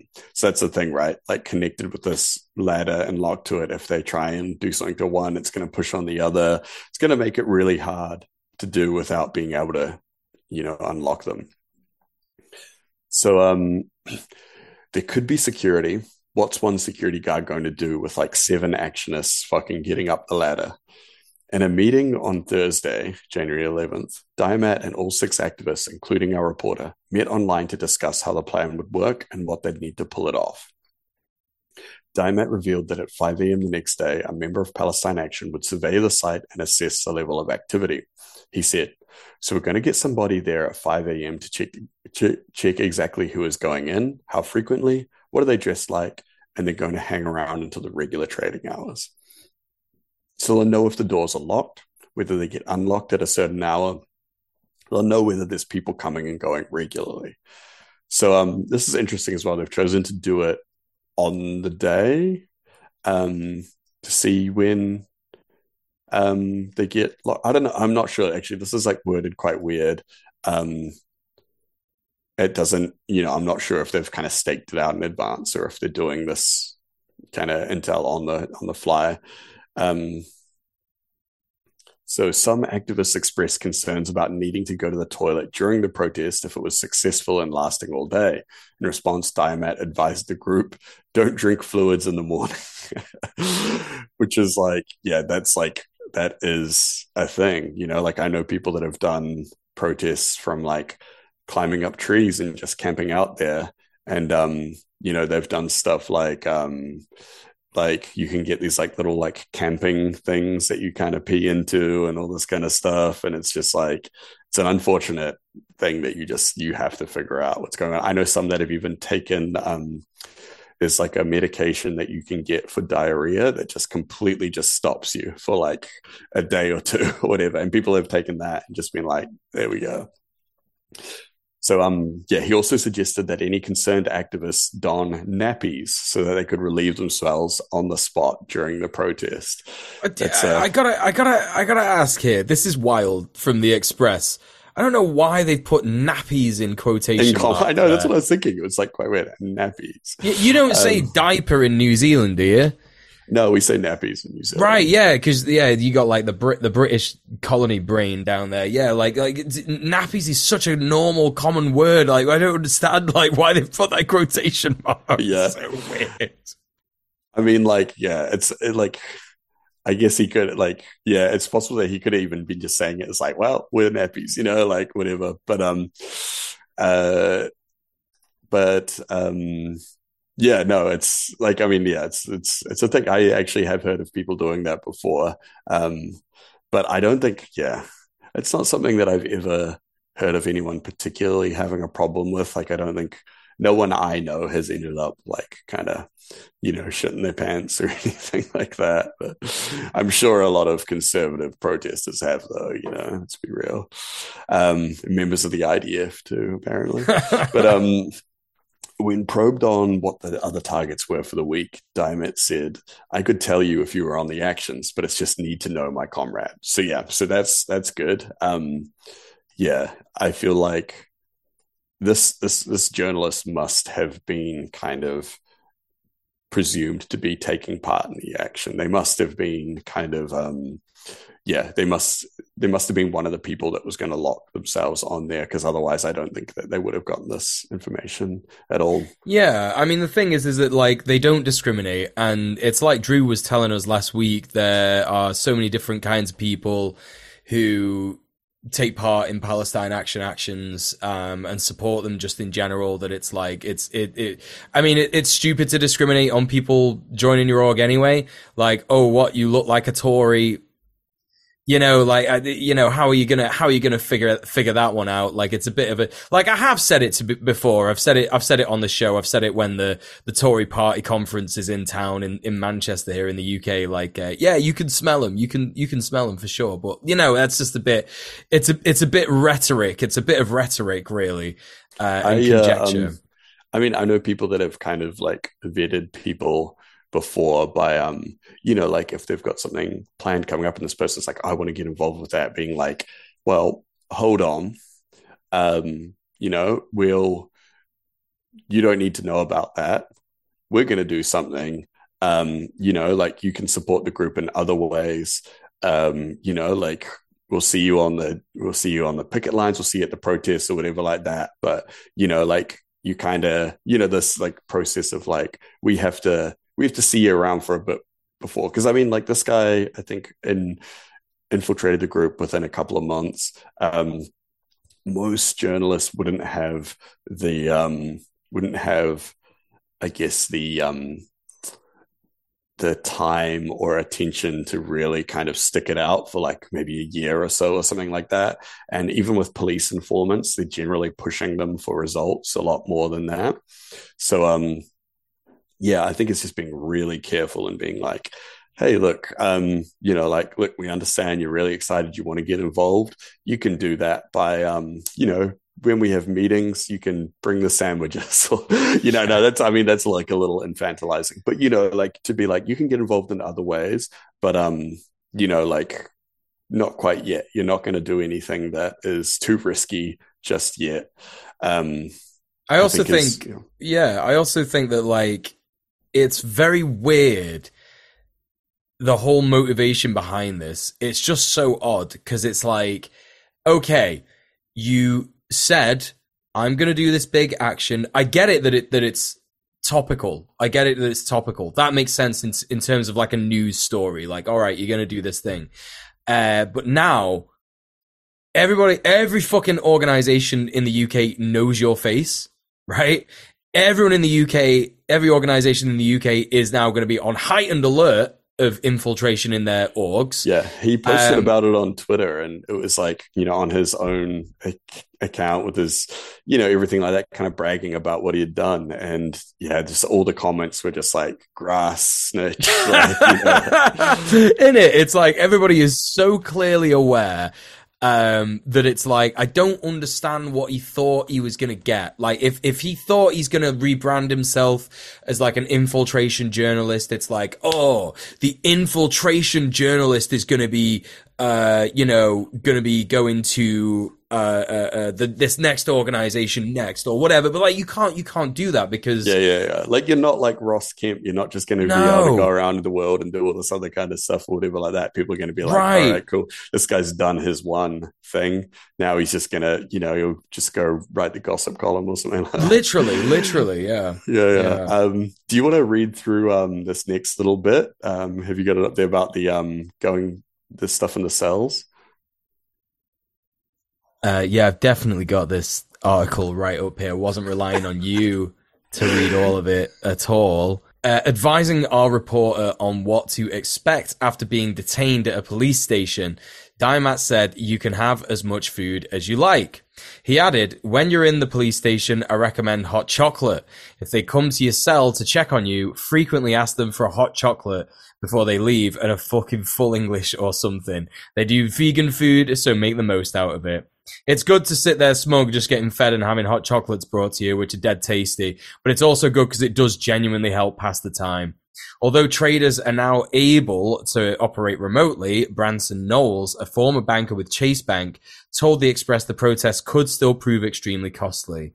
He said, while remote trading has grown significantly in recent years, the physical infrastructure of exchanges still plays a vital role in ensuring orderly markets. So that first part on uh, that first part on uh, and what to do when you're in a police cell. Uh, yeah, today's a learning day for me. Today I learned I didn't know that you could just like ask for like whatever whatever you want and however much food you like. Um, I guess that's a result of people protesting uh, for for detainants' rights. Uh, uh, or detainees' rights, sorry, uh, under like, you know, human rights protesting and stuff like that. And I think that's really based, actually. You know, if you've been at an action for, I don't know, how long you're going to be there before you get put in a cell, you're going to be there like what, you know, eight hours at least in some situations. Um, yeah, you're going to, you're going to want to get a full English, definitely. you're going to want to get a, a big scran, massive scrans. Um, Jesus Christ. It's actually like, really enticing considering like how poor I am at the minute and how much I want food. But uh, yeah, I'm determined to not get arrested for for just for a scran. Um, but yeah, no, that's that is that is a really like base thing. What they're what they're doing here and including this in the article. And this is from from a, an analysis that I've had of years and years and years of looking at like the way that things are reported. I'm sure Tim is going to agree, but like they're trying to make out that like, oh, when you get put in prison, when you get put in a police cell or like something prison adjacent, it's a holiday camp. You got PlayStation 2s, you got full Englishes, you got hot chocolates out the ass. It's all related to that kind of like, oh, prison, prison's just like a holiday camp kind of thing. You know, that's, that's, that's what they're, that's what they're telling their readers here that like, uh, you know, Palestine Action, they're looking forward to breaking the law. They're looking forward to getting arrested because it means they get loads of free full English, full Englishes. You know, I'm just, you know, the, the, the comment section on this article, if they have comments or whatever, is just going to be so many gammons just going on about like, I bet those poor scousers can't wait to get arrested so they get loads of free food. You know, that's literally what they're going to be saying, those kinds of things in the comment. Um, but that, but that next bit that I went into is, is also really like telling as well. Um, you know, it, it, the fact that the, the, one of these, um, bankers, a former banker, not even actually like, like a banker who's in work now, a former banker, Branson Knowles, is like, yeah, remote trading has grown pretty significantly, but, uh, you know, the physical infrastructure is still, a, it plays a vital role.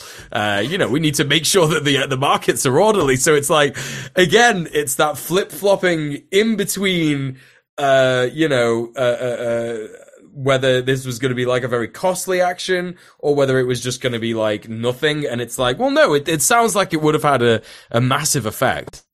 I feel like there's something to be said about the, um, the kind of, I guess, like the ideological effect of, you know, like attacking the stock exchange more than like what might, because, you know, they can obviously just continue trading with their phones doing whatever like that, you know, but like the you know like how stock prices are such fickle kind of things and like the idea that like oh no this someone they could attack it. They could do something to it. They could destabilize it. Then people start freaking out and selling all the shares and all that kind of stuff. I feel like that's where the real damage is you know? So um yeah yeah yeah which i think is why they are so skittish about it and probably why they acted on this to um pre like yeah preventatively arrest them, you know? So, yeah, it's it's one of those like you know you, you you're talking about disrupting again. It's like a dog track. It's it's like somewhere where rich people go to bet. Like if you're gonna um, I, you know, and I do, I do just want to reinforce that. Like, if you, if you, if you're surprised constantly at the joke and the sham that capitalism is, especially like, you know, neoliberal free market capitalism, like, yeah, that, this is, this is, that is what that is. The stock exchange is just a place where rich people go, I think that this company is going to do well today, so let's uh, buy 500 shares. It's uh, you know with a view to hopefully making some money. So you know if if you attack uh, something that people who are skittish about where they invest and, you know, assess a lot of risk and do that kind of stuff. Like, of course it's going to have an effect on whether those people choose to invest that day or other people pull their shares. You're absolutely right, Tim. Like, and I that, think like focusing on Elbit as well really kind of like it kind of shows how that works because they're like, you know, people will be like, "Oh shit, I've got stocks in Elbit. Um, they've, you know, they've had to shut down some factories. They'd have to move them out. Oh, those protesters were talking about them. That's bad for stock. That's going to go down. Like, I need to sell now. You know, like that's the kind of shit. Like that's the real kind of, I think, battlefield for this kind of this kind of action. You know, so um, yeah, yeah, yeah. Defo. So, uh, Shall I continue with the? Yeah, yeah. It's my on. turn. You've done a lot of reading labor this episode, Tim. It's my turn take my share in the labor. Uh, okay, so uh, going on from that um, that bit about the orderly markets, uh, this guy Branson Knowles, he said in the case of the London Stock Exchange, shutting down the building when it's supposed to be open would absolutely cause disruption and financial losses. So, uh, yeah, we're, we're getting more admissions here. Um, as one of the largest equity markets in the world, the London Stock Exchange facilitates trillions of dollars in trading activity each year. Um, yeah, you know, sucks that they're using dollars in in our country. It's it's again like you know another example of uh, the imperial core hegemony being all based around the US. But anyway, let's continue. Even the briefest outage or delay in trading times could shock stock market participants and undermine confidence. It would also impair the ability of market makers and liquidity providers to execute their responsibilities, responsibilities that keep markets running smoothly on a day to day basis. Um, I think that's so funny generally just as like just as like a concept like we got to keep that market running smoothly otherwise things will go tits up it's like okay so what you're telling me what you're telling me by that admission is that um, this is a vastly um, uh, unstable thing you're you're you're telling me that actually like this is completely uh, uh, at any point it could collapse, and um, it's it's totally precarious. Uh, it's just so funny. Like you know, market makers and liquidity providers. Like I think a, a liquid, yeah, market maker is, is an absurd term. Uh, and like liquidity provider, to me, that says, because when a, when a company goes into liquidation, that means that like, I think something to do with the stocks, like the stocks all dissolve and go. So, yeah, they're trying to like when you liquidate a company, they're trying to like just get rid of everything that is like say they're trying to make everything into liquid money, liquid funds, you know, so every, they're just trying to sell off as much as they can, just like everything and just kind of like make as much as they can out of it and completely liquidate the business in the process. So, um, yeah, you know, that's why they're selling everything from the office. They're trying to sell off all the stocks, all that kind of shit like that. Yeah. Yeah. So it's like, you know, basically what you're saying is these like, vile parasites, these horrific people who like, you know, they've got blood, they've basically got blood on their hands as it is. Like they need to, they need to be, uh, greasing the wheels of, of capitalism, uh, in order to, in order to keep things going. It's, it's so ridiculous. Uh, but again, it's, it's that, it's that admission. It's that admission of, oh no, this this would have been really bad if they'd have done yeah, this. Yeah, well, and I think we're you know, we that was one of the first things we mentioned at, right at the start of the show was that like, you know, it doesn't take a huge group of people to do something like this and to kind of, you know, like to actually make an impact in that way. So, you know, I mean, imagine what you could do with a lot of people. So yeah. So um yeah, we should be we should be thinking about this. We should be thinking about how much more we could do with more people. Um, so continuing on from what this uh, Branson Knowles is saying, uh, using rough estimate, estimates, even short-term disruptions could easily translate to millions, if not billions, of dollars in terms of lost trading opportunities and costs to unwind problematic positions. Reputational damage would also be hard to quantify. Uh, Victor Bastard, it just it just sounds like disrupting the stock exchange for a day would have been amazing. Uh, Victor Basta, CEO of investment bank DAI Magister, agreed that a successful protest would could have major repercussions, even if it doesn't stop trading. He said an incident that caused the closure of the physical site of the London Stock Exchange wouldn't necessarily cause a disruption to trading itself. The vast majority of trading is now done remotely, so as long as online access to the London Stock Exchange remains, investors will not lose out on valuable trading time. However, in terms of fluctuations in the value of share prices, there would almost certainly be financial repercussions.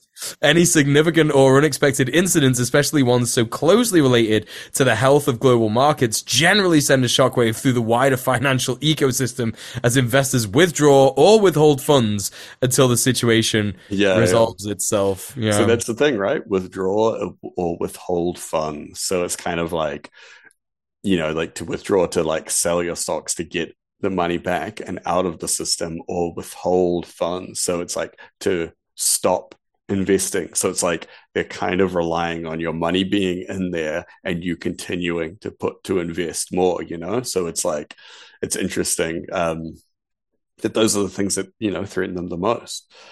But um yeah, you know, it's like that thing like if everyone just decided to start withdrawing their stocks, it would be um yeah, like just huge. And obviously it's like to coordinate that across all lines would be like that would be really kind of chaotic. But to do it go just for Elbit like let's just do it just for Elbit. We're gonna do them. That's very achievable you know? Yeah. Yeah yeah absolutely. Um i'm just gonna finish uh what these loser e- economy brain people are saying.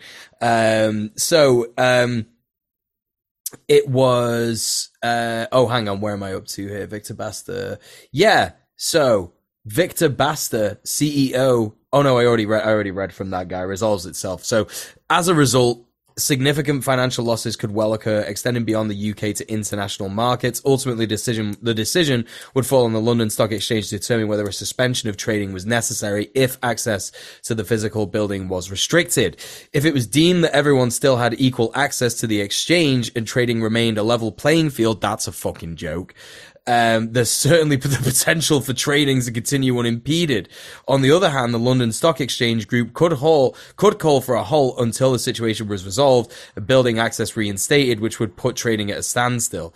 It's difficult to determine precisely how much money would be lost if trading was halted as the amount traded varies drastically from day to day.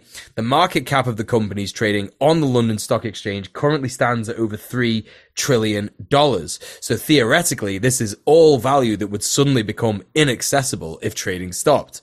The secondary impact of the closure of the London Stock Exchange could also end up costing millions or even billions. Values could be severely impacted due to the shock, with traders and listed companies bearing the brunt of this. Mr. Basta added that keeping the exchange up uh, and running could be performed remotely, even without access to the building. But he said the issue would lie if the security of the London Stock Exchange were compromised in any way. Trading would be immediately halted if there was even a slight risk that any malicious party could tamper with market values. So I find that um, very funny for for like mm-hmm. many many reasons. It is interesting that they're just like, oh, but we could just pause it. You know, like there's been times before when things have happened and they've gone like, wait, no, no, we'll just pause it or we'll just reset it to yesterday. And it's kind of just like, what? Like you can just do that? like, yeah. You know, it's, um, it's, it's also really funny the way the economy brain people think about this kind of stuff. That one bit where he was saying that like if if it was deemed that everyone still had equal access to the exchange and trading remained a level playing field like that's oh yeah level that's the, field. the lie of neoliberalism in a nutshell right? Like everyone's got access to the markets. Everyone's got access. All you have to do is trade. You just have to get involved. It's a level playing field. Like shut up, dude. Like there is a such a, a, a massive difference between John John Fucko, who owns like a, a, a mom and mom and dad bakery, whatever mom and pop uh, bakery down the road, and like Jeff Bezos, right? You know, like Jeff Bezos is, who can actually afford to pay someone to do all of his financial investing for him. Like, what are you talking about? It's so, it's, it's, it is, it's just brain poisoned, isn't it? Like like ridiculous, absolutely ridiculous. Yeah, yeah, absolutely. Um, yeah, it's it is it's so wild how it's like I feel like there's a set of rules that they operate by, but then as soon as any kind anytime there's like a threat to the rules, then it's like they can just change the rules at any time. You know, it's um, yeah, it's pretty bizarre. Anyway, there's like a last little bit down here. Um, the Express has informed City of London Police, the Met Police, and the London Stock Exchange of Palestine Action's plans, we have passed on our evidence to the Metropolitan Police for further investigation. A City of London police spokesperson said the allegations set out in this reporting represent a conspiracy to commit serious offences and cause unacceptable disruption. An investigation is underway to establish more information and to determine what further action should follow. An appropriate policing plan is in place, and there will be an increased police presence in the relevant area to deal with any incidents the London Stock Exchange and Met Police declined to comment. So this is um, before obviously the arrests took place. Six of them were arrested. Um, five of them were let go, but one of them, who I'm assuming, I'm pretty sure was um, the guy Diamat, um, you know, has has been charged. So um, yeah, it's uh, it's interesting because um, it's, I mean, like you can tell like this dude was just doing this for a story, right? And kind of, I wonder if, um, I wonder if this will actually shake out to be more beneficial for them to be arrested before an action than to have gone through with it anyway, because there's a weird public opinion thing with any time anything like this happens. You get a lot of weird kind of you know, stuff in the media and the public and stuff going like, oh, you know, like they're so annoying. What are they doing? Blah, blah, blah, blah, like that. But then like stories like this, I think actually, as like one sided this is, there is like, there's a lot of information in here that I think is useful to other activists, but also just to the public in general. Like, you still get an idea of what was going on here. You get an idea of how it's like, like what they were doing had a very specific purpose to hurt, you know, like this, like hurt hurt the financial element of um of Elbit Systems, and um like I wonder if that could even end up like when this goes to trial, garner, garnering a bit more public support for them. Um, I wouldn't be surprised if it shook out that way. Whereas I think if they had done the action, there probably would have been a couple days of news being like, "Look at these, you know, these idiotic lefties" or something like that, and then it would just kind of go away. Um, yeah, so I guess we'll see how it goes, but um, I know that there are, I mean, there have been uh, different activist groups that have taken advantage of arrests in that way and charge in public trials in the past and used it as an actual platform to actually talk about what they're doing. And um, yeah, I think um, just because uh, just because they've been arrested, just because one of them was charged. I don't think that means like that is an unsuccessful action. Um, it just means that the plan changes, I guess. So um, yeah, we'll we'll we'll be following this and see how it goes. Um, but one of the main things here is how, I guess, like like we wanted to talk about the operational security and information security and stuff that went into it. And obviously we've been like talking about little things in this story as they pop up, like little bits here and there where we've noticed things that they've done that were good or things that they could kind of, you know, expand upon or anything like that. Um and yeah, I think um we could probably just carry on discussing those kind of like little things like that. Um I think like like what, what we've been talking about a little bit is the way that the internet and social media and um, direct messaging and stuff has kind of changed the landscape for a lot of this stuff, where it's become a lot easier to organize without being together. But it has also opened up a lot more pitfalls, a lot more traps, um, a lot more things to be wary of. Um, so, I mean, we can see in this case, they were using the app Signal to message. So, Signal is a direct messaging app that uses end to end encryption. So, um, encryption is basically, you know, like it's, it kind of encodes your messages. So, normally when you're sending a message along the internet, um, it, some some things don't encrypt anything at all there is a lot of places there is like a kind of obligation to encrypt certain kinds of data due to like legislation. For Signal, what it does is it um, encrypts it on your end in the Signal app, sends it over the internet, and then on the other end, that they're um, you know on your friend's phone or whatever, they de-encrypt it there. So if this information is kind of um, intercepted in any way in the middle, it can't be read. Uh, there are circumstances where they can decrypt it. It's just that it takes a lot of time and effort, and in most cases, it's not going to be worth it. So the only way, um, the only way for them to read the messages would be to to actually have, you know, your phone or the phone of the person that you are messaging, and to you know legitimately just access the account to read it to see what the messages say.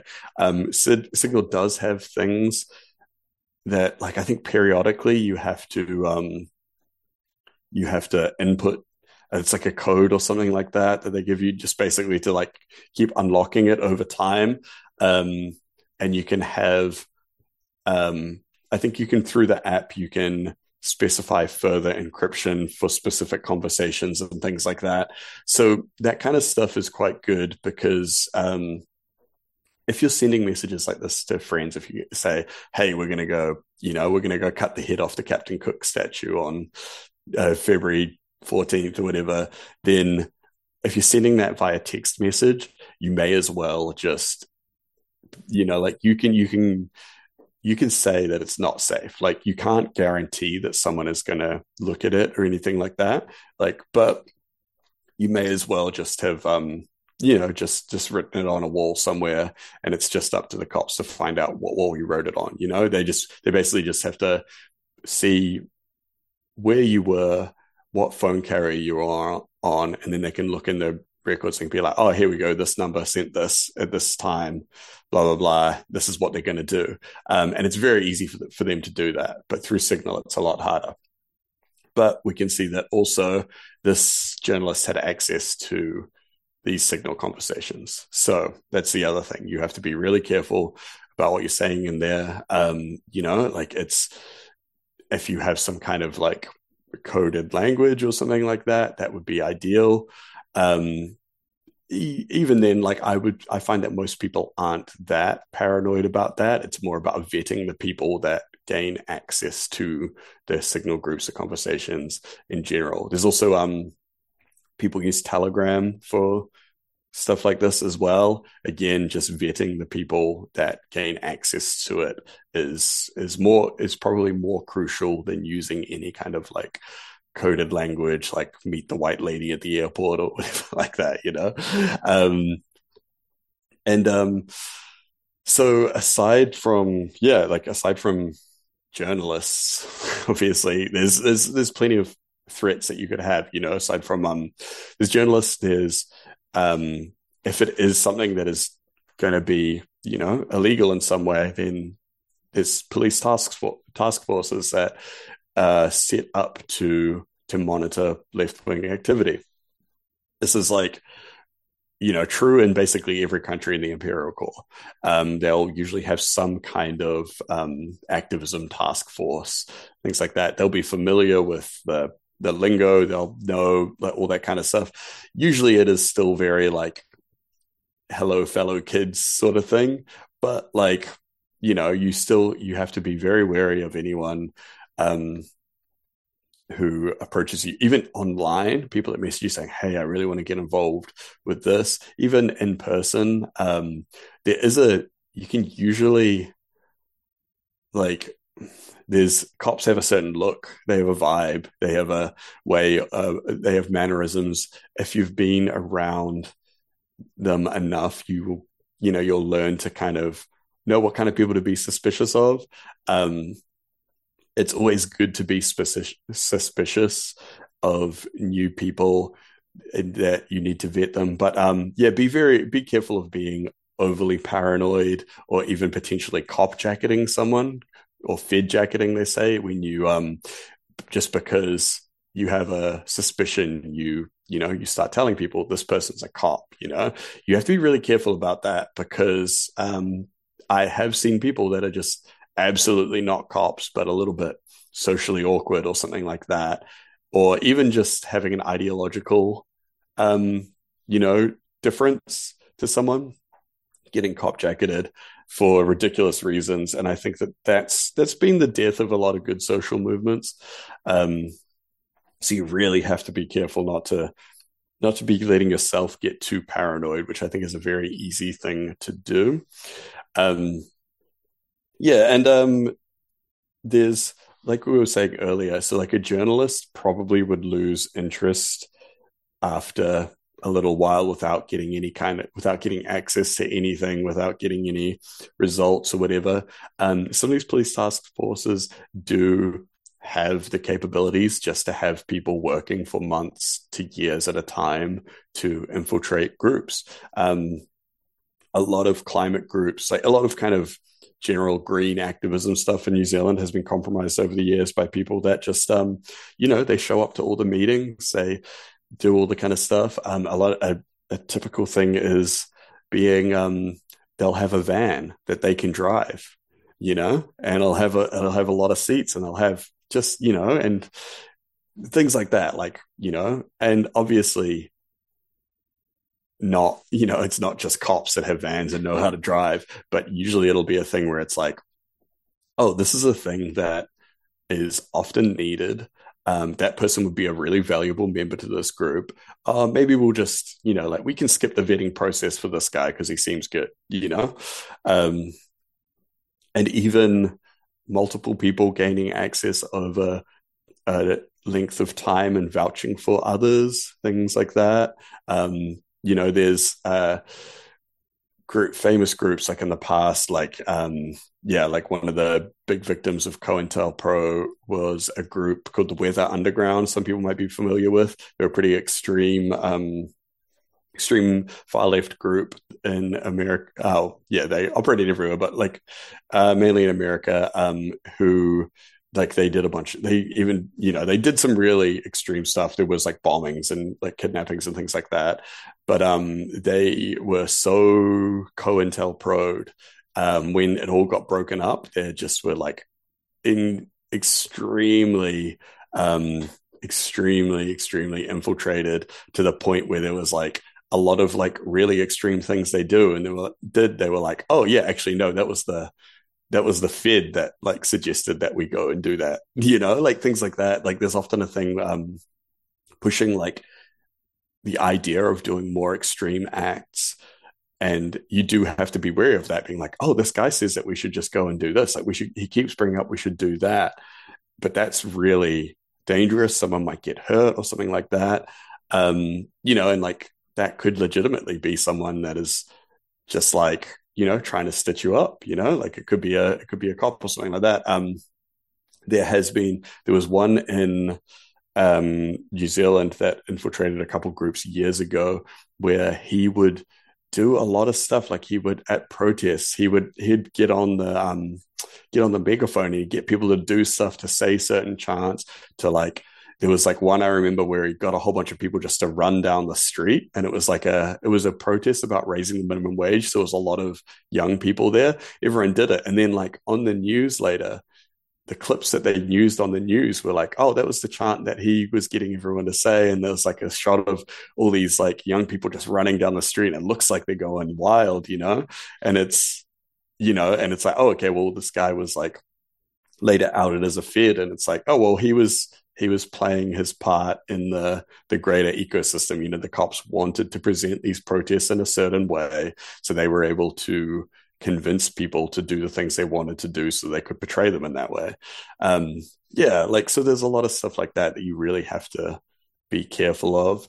Um, uh, the um, the what we mentioned a couple times and what they were doing by operating in cells is also like a really important thing to do. Like how we saw so these guys they were just doing their little action. There was a bunch of others to go during the week but they didn't know what was going on with each other. Usually what will happen there'll be these little cells they'll be working all little compart- compartments doing their own thing and maybe one person from each one they will coordinate at the top. This is like the very um you know like so it's like a classic paramilitary structure. It's very classic with like organized crime and things like that as well, where they'll be like, okay, there'll be like maybe four dudes that all go off and they have their own people and they all operate se- separately. They have a greater plan, but they don't know exactly what everyone else is doing. They just reconvene occasionally to do that. And then sometimes those people have others underneath them, or they have like loose associates that aren't actually part of the group, but they're like maybe a contact here or like, you know, someone else that can help in other ways. Um, for bigger activist groups, what you generally see is there will be cells that will deal with like, okay, these people will deal with like the charity, like donations, all these kind of things. And then completely separate is the groups that will actually organize any kind of actions and anything like that because if the the you know like if the charity side of things is I guess like you know like as, as someone if someone that's like if your accountant goes to jail, then you're kind of you know you could kind of fuck you like it's much harder to find an accountant than to find someone that will like you know lock themselves to a door, right? Um, so usually that is like completely separate, but that's obviously only with you know like activist groups that are you know working as charities as well because that's you know there's not that many of them that actually do that. But um so just making sure that you keep everything separate. But having said that there's also the idea of um making things bus proof so having everyone in an organization capable of doing everything that requires the, the organization to run. So whatever the focus of your activism is, whatever you're doing or whatever like that, if it requires people to have certain knowledge, it's good to be able to have the people that have that knowledge teach others in the group about it.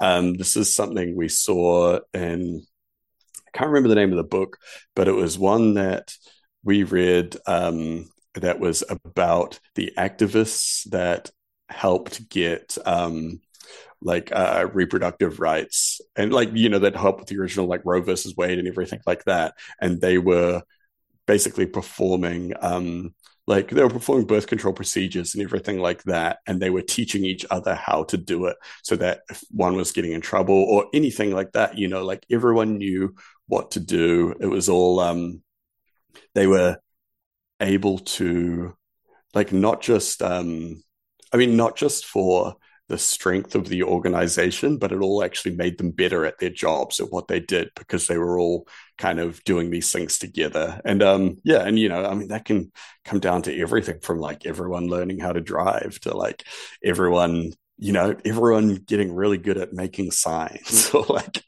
you know, things like that. Teaching everyone how to pick a pick a lock or something like that. You know, um, things like that are really really good. Um, but yeah, so but then there's like the the difference between learning skills and actually sharing too much planning information with each other right. from different cells and all that kind of thing. I think I think this also like highlights the the absolute need for affinity groups as well. Um, you know, organizations are one thing and they're great. Um, but really if there was going to be any kind of mass scale assault on capitalism uh, fascism, neoliberalism, imperialism, whatever you want to call it, the the the big world order that is oppressing us all, you know, it it would have to be by nature everybody operating not really in an individual basis, but definitely in like a small, isolated, um, you know, way. Like you you couldn't you you you can have an organization that is like okay, yeah, we want to build dual power. Like you can have an organization that is like, okay, yeah, we want to build like tenant power. We want, want to build women's power. We want to build, uh, you know, worker power, but like, you know, the, the, the, the, the what do you call it? The agents of capital are going to know what that's about. Like they're gonna, they're gonna know and they're gonna try and like, you know, basically like figure out, okay, what is this group? How much power are they actually building? Can we prevent that? Is there a way that we could do them with the law kind of thing? And they may be like, you know, trying to infiltrate you and stuff like that. But if people learn from those organizations and people take away those lessons, just like Tim was saying, and they operate not necessarily in a way that is part of those organizations, but they're still doing the same thing, then that's that's really really important. Like for example and i'm not encouraging anyone to do this and i would never encourage anyone to do anything like this but what the daily express has done in outing palestine actions plans is as i said earlier in the show they have very clearly detailed exactly what you would need to do in order to shut down the london stock exchange. And if an affinity group wanted to they could read what the Daily Express had said and go, we should do that actually in their own sort of like very, uh, you know, secure verbal meetings that are not on Signal, that are not on Telegram. They're not actually an organization that has any information about them anywhere. Uh, and they could go ahead and just do that. Like th- this is the whole thing, right? It's like affinity groups are incredibly important.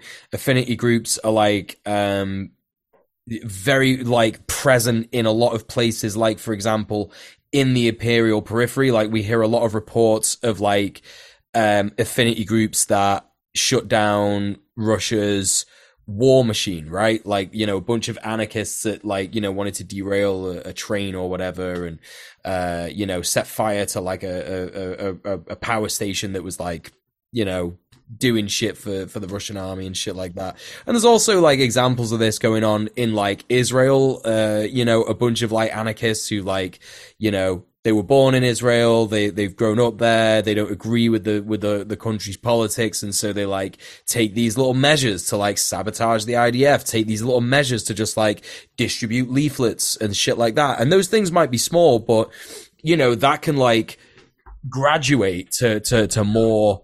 I guess you know I don't want to call it a valid action, but but definitely more impactful actions. Yeah, yeah. So I think that that's important. Yeah.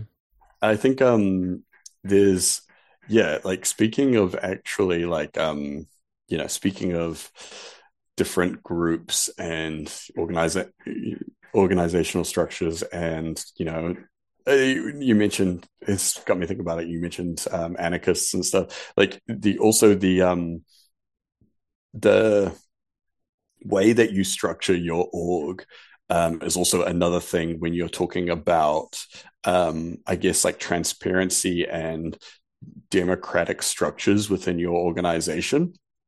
This is like something that is like way, like, I think left wing organizations are way more kind of, um, I guess, like cognizant of this kind of thing. Whereas, you know, you get a lot of like kind of right wing or like fascist groups, and they're just like, okay, I'm the boss. and you guys are you guys are my little foot soldiers or whatever. Whereas like, you know, like a lot of groups, a lot of left-wing groups will generally start as like they're like, okay, we are a Marxist Leninist organization. This is how we work. Or they'll be like, we are an anarchist organization. This is how we work.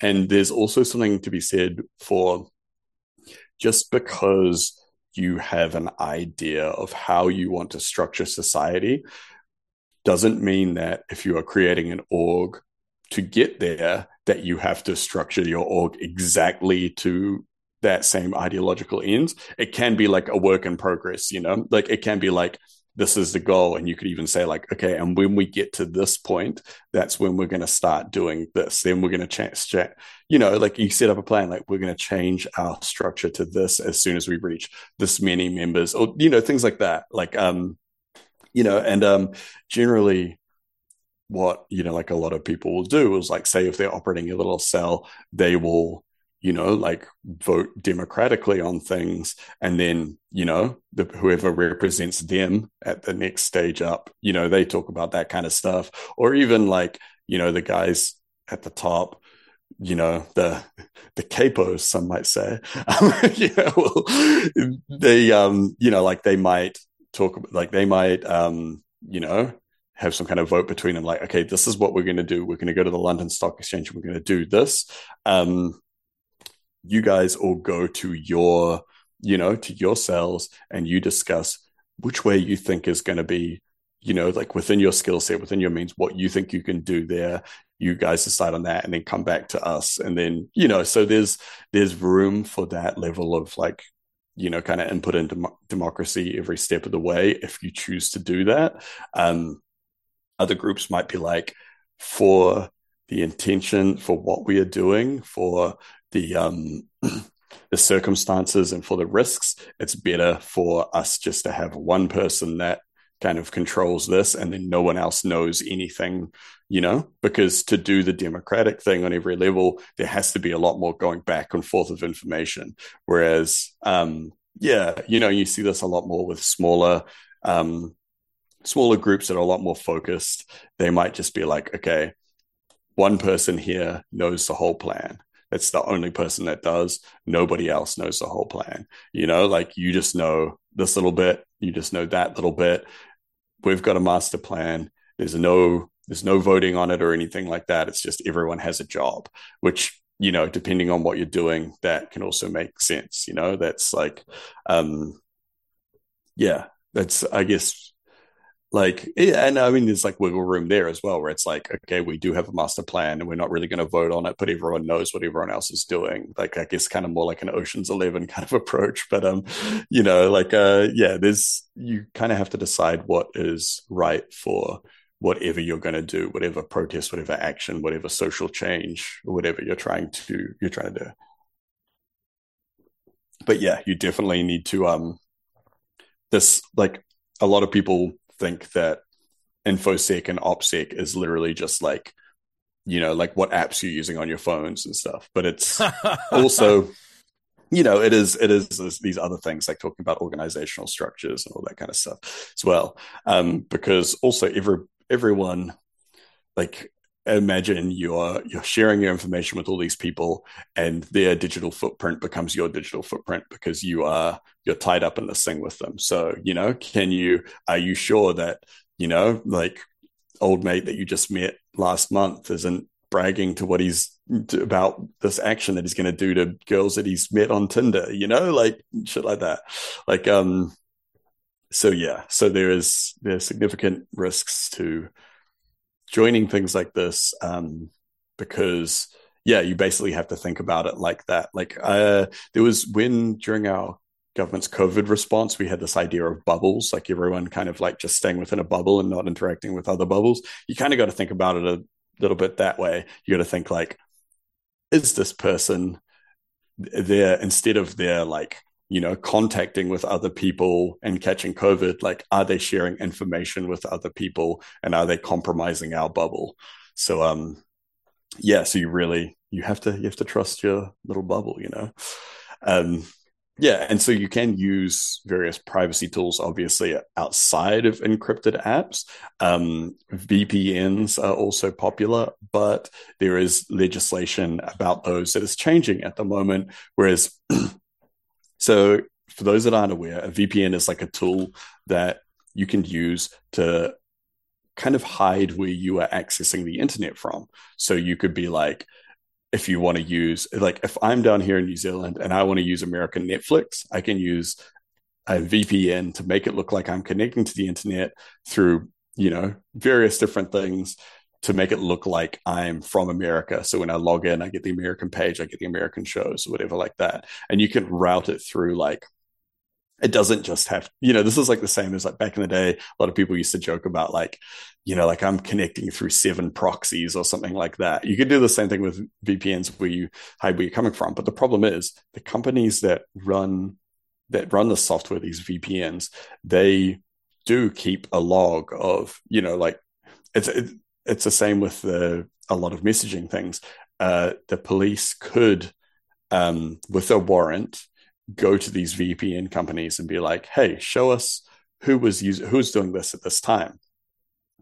Because of where a lot of these companies operate from, um, there's you know there's this kind of thing where it's like, okay, so an American an American um, company, well, uh, the American police probably can't compel a Ukrainian VPN to you know share information with them, but there's a new law well, there's some new legislation that's coming out soon that means that they basically won't have to. They'll be able to just kind of like, well, like they'll they'll have access to those lists regardless.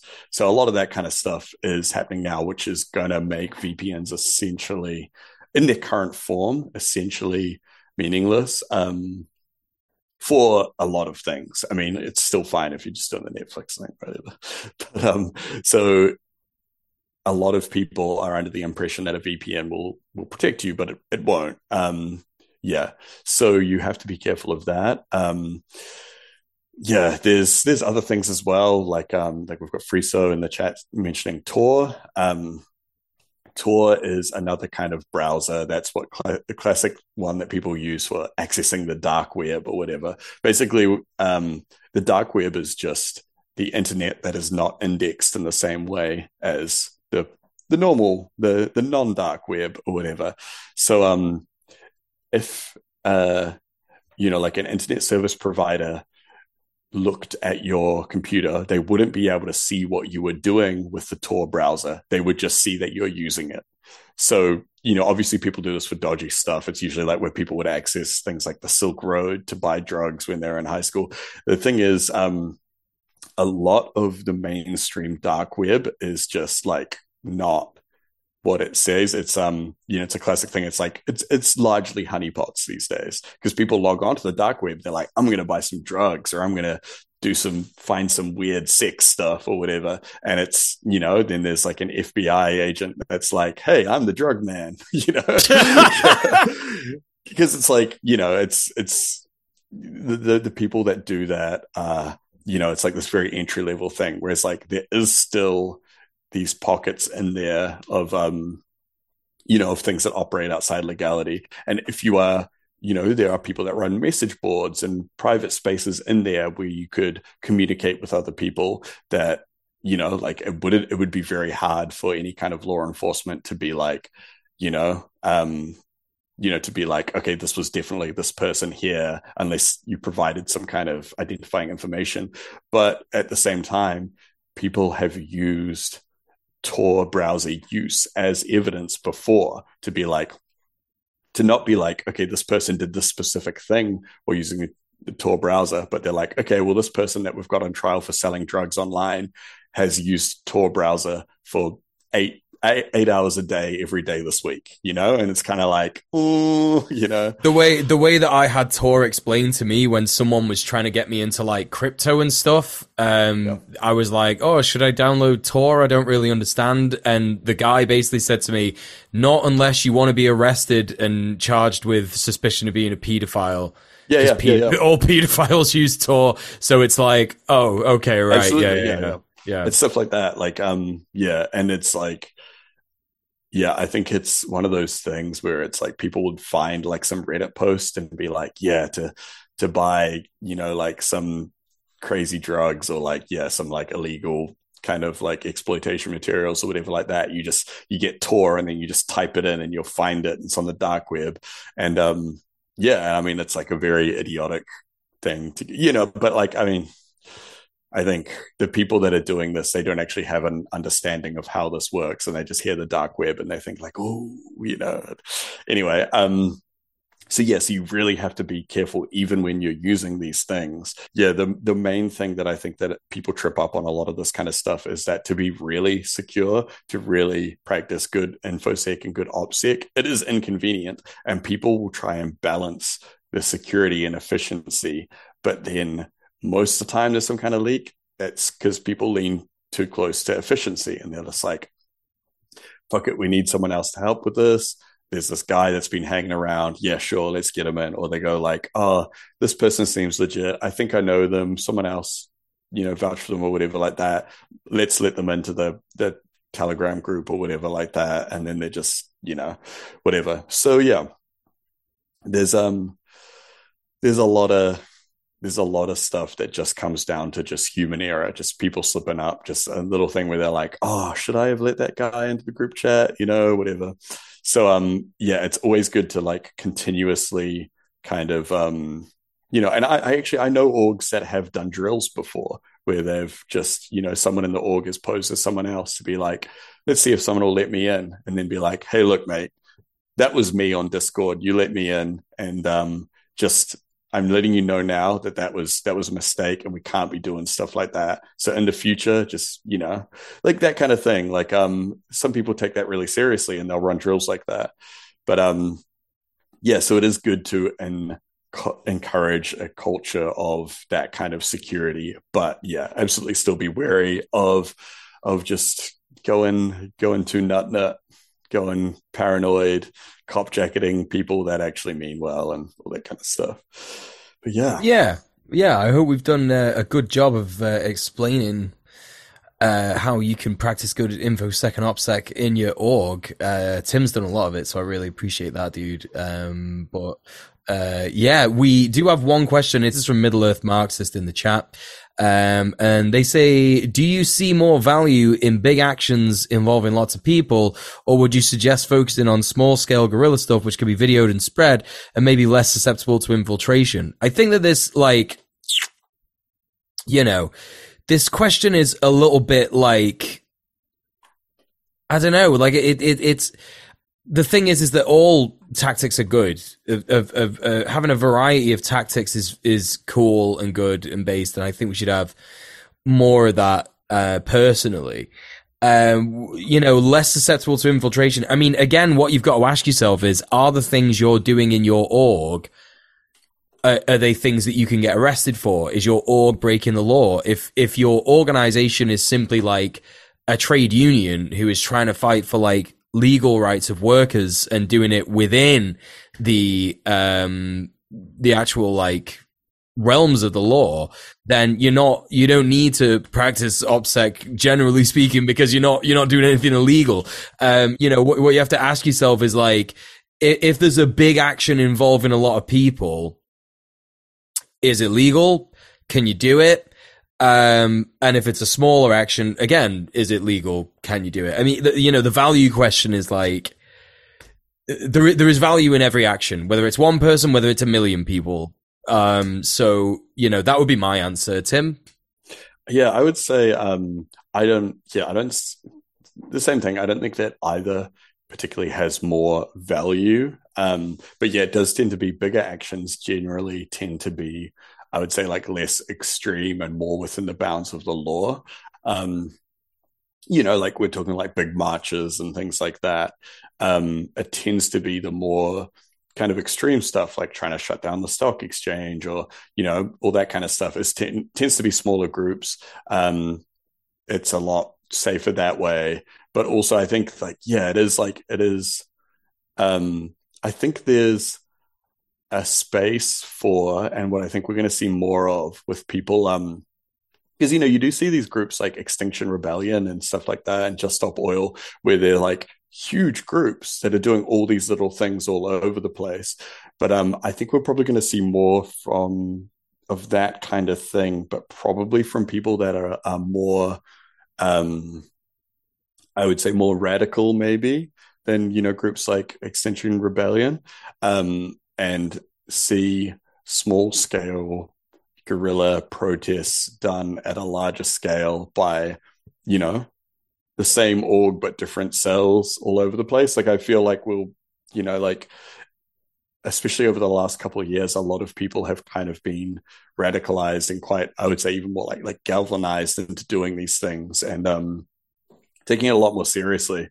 Um, I think that that is probably the way to uh, like enact actual like real very big solid change would be um yeah like and i mean that's what happened that's what's happened a lot of the times in um over the years even for stuff like in new zealand with the um the springbok tour when um there was so it's a classic thing in New Zealand history. There's actually a couple of them when um, South Africa was still living under apartheid, and New Zealand and South Africa always play rugby together. It's always like this big thing, and um, a bunch of activists all over the country, all these different groups, were basically like shutting down gigantic rugby um, matches and things, basically to be like until the until the New Zealand All Blacks don't play with South Africa until we say nah we're not doing it while they're still under apartheid. And um, yeah, it was all over the country, like, you know, just these small little groups doing it small and it was like you know it was like groups of like communists and anarchists and stuff and they were like demonized in the press but like now everyone just kind of acknowledges like oh they were right they were actually really good and they you know they they forced the country to kind of um you know to actually be like oh actually no we're not gonna we're not gonna play um, with the South African team, the Springboks.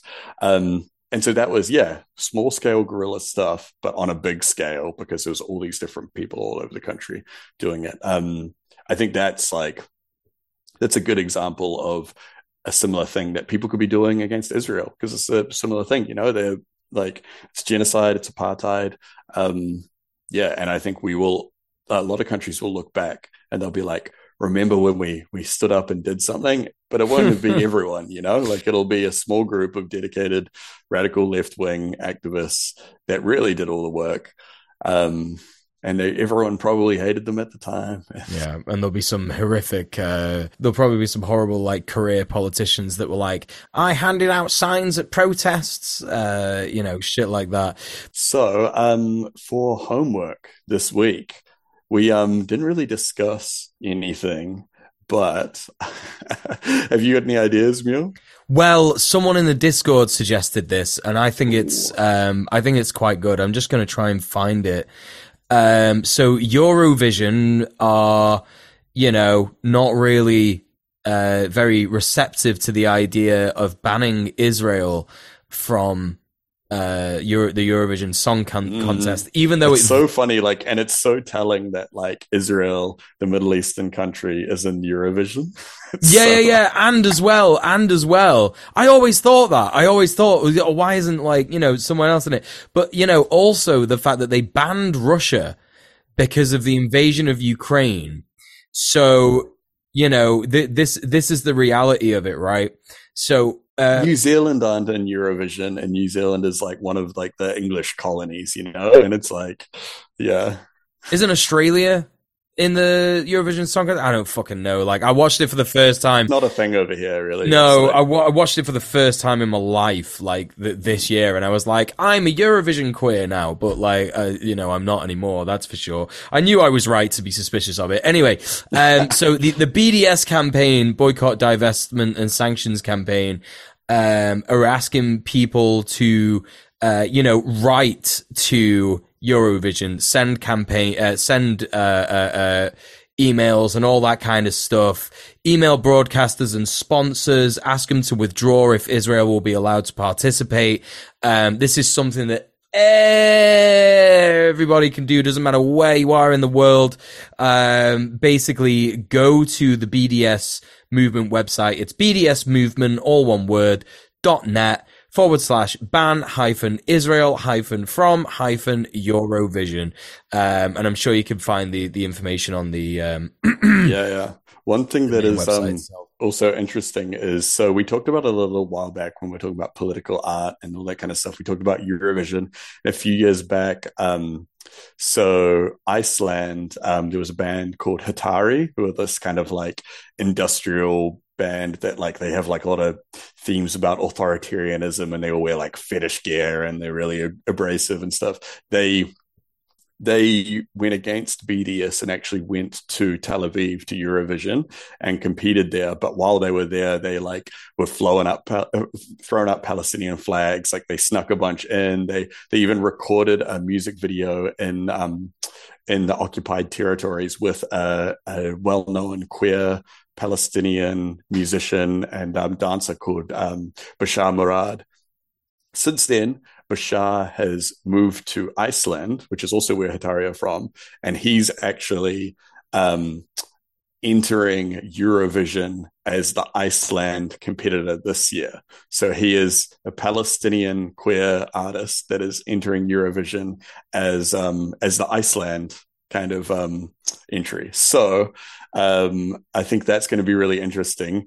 Uh, there's a whole bunch of um, a whole bunch of Finnish and uh, Icelandic um, artists have got together. They've, there's like um, I think it's like some kind of art artists union that they have joint together that has like they've got a gigantic um, petition. Like there's something like like thousands and thousands of signatures already to ban Israel. So it would be just like very amazing if um, Israel got banned and the winner was um, a Palestinian, a queer Palestinian artist. Um, yeah, so um, so yeah, big ups to Iceland for helping out. Um, yeah, and in Finland also helping out.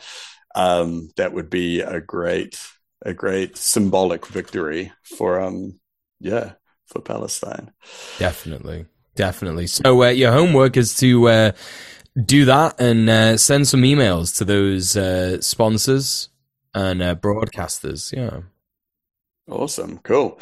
So, um, yeah, so that's it for this week. But before we go, uh, one last thing to talk about.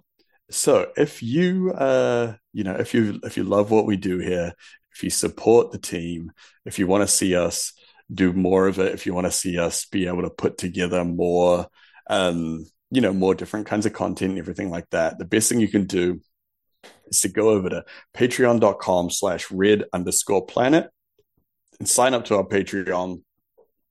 Just throw us a couple bucks a month to help us support the show um, and to help keep our our producer paid and um, you know, just keep everything, keep the lights on around here. We've got a bunch of different tiers that all entitle you to different benefits, different rewards, um, for like different, you know, even if it's only the cost of like a coffee a month, or all the way up to you know, like if you can really set aside some serious coin, you get different stuff. Um, the first, the first tier, the lowest tier, which is two dollars a month US, but three dollars fifty New Zealand dollars. Um, what is it like? Two pounds? Is it two pounds? It's two pound, and I'm finally getting the actual. Uh, I don't know if you knew this, Tim, but like it, it, wasn't displaying in pounds for me for the last two shows, and I don't know why that is. So it's been very upsetting for me. well, so the first that first tier is Sprite mode. So get started with your support for Red Planet by becoming a Sprite. Benefits include the sacred and forbidden knowledge that you are helping the Red Planet team, early access to VODs, access to our Red Planet Discord. So that's just access to the Discord where we just, you know, like there's a bunch of different channels in there about everything from like politics and activism to like world events and just like games and art and all that kind of stuff. Um, but yeah, or the next step up, Muel, what's that? That, Tim, is Goblin Mode, and it's £8.50 a month and I think that it's thirteen dollars fifty New Zealand dollars. No, it's actually seventeen fifty a month. It, does that keep increasing, or am I losing my mind? It's seventeen. I think it's like it's all over the place. You know, it depends. We're just at the whims of the stock market or something. Yeah, that's right. Seventeen dollars fifty a month, New Zealand dollars. Uh, everyone loves the goblin. We all get a little goblin mode from time to time. Complete your gobology by going goblin mode with everything from sprite mode, a pack of cool red planet stickers for you to stick in legal places and only places like that. Uh, access to exclusive Red Planet Discord hangouts uh, that me and Tim should organize. Watching the rest of, yeah, we should we should uh, we should organize organize watching the rest of uh, what was that fucking thing we were watching. Zeitgeist, yeah, we need to finish watching Zeitgeist for everybody. Yeah, so uh, so that's that's all the benefits you could get from being Goblin mode. But there's another there's another mode, Tim, and it's for it's for people who are feeling a little beastly. yeah, well, so the next one up is uh, Beast Mode, which is um, it's twenty dollars US or thirty four fifty New Zealand. I'm thinking it's it's what like twenty pounds. You're close. It's seventeen. Oh, you were so close, so close with that last one. So, holy shit, are you actually going to go beast mode? Well, then we can offer you all the stuff from the lower tiers and pin badges. Yep, pin badges. We are excellent new Red Planet pin badge literally everywhere. It's completely cool and good to do so. So, yeah, so everything at the lower ones plus the pin badges. And then, uh, yeah, there's one more tier above that, which is only for the real sickos. Uh, Muel, do you want to tell us a little bit more about that? It's eighty-five pound a month. It's hundred dollars in the US, and Tim. It is what is it? It is one hundred and seventy-two dollars a month. One hundred and seventy-two New Zealand dollars a month, and this is yeah. This is this is the tier. If you've really lost it all, uh, if all you have in your life is Red Planet, you're you're absolutely sick to death of everything else. You just need Red Planet in your life, that's all you sustain yourself on, then that is how much that costs and you can have that tier. It's just for you. And if you support us this much, we can only really reasonably offer you all the stuff from the lower tiers and a very special thank you message at the end of every stream. And it looks a little bit like this. Thank you to JBP, Nylon Starfire, Queen Pip, Cassie Tastrophe, and Risk Inverse. You're our sickos. Thank you so much for supporting us. You're incredible. Don't know what we'd do without you, to be honest. But if I wanted to learn a little bit more about my co-host Tim, where indeed could I find out that information? Um, you can find me in so on YouTube and um, and Twitch. You can find me as Conquest of Dread. But then over on uh, t- on Twitter and Blue Sky, you can find me as Dread Conquest. Um, yeah, I'm usually just shit posting on Twitter. I don't get on Blue Sky too much, and it's been a long time since I've streamed outside of the stream on Twitch. So um, yeah, I've been I've been busy. I've been actually what I've been busy with is another thing you can follow me at. Um, I'll just bring it up here.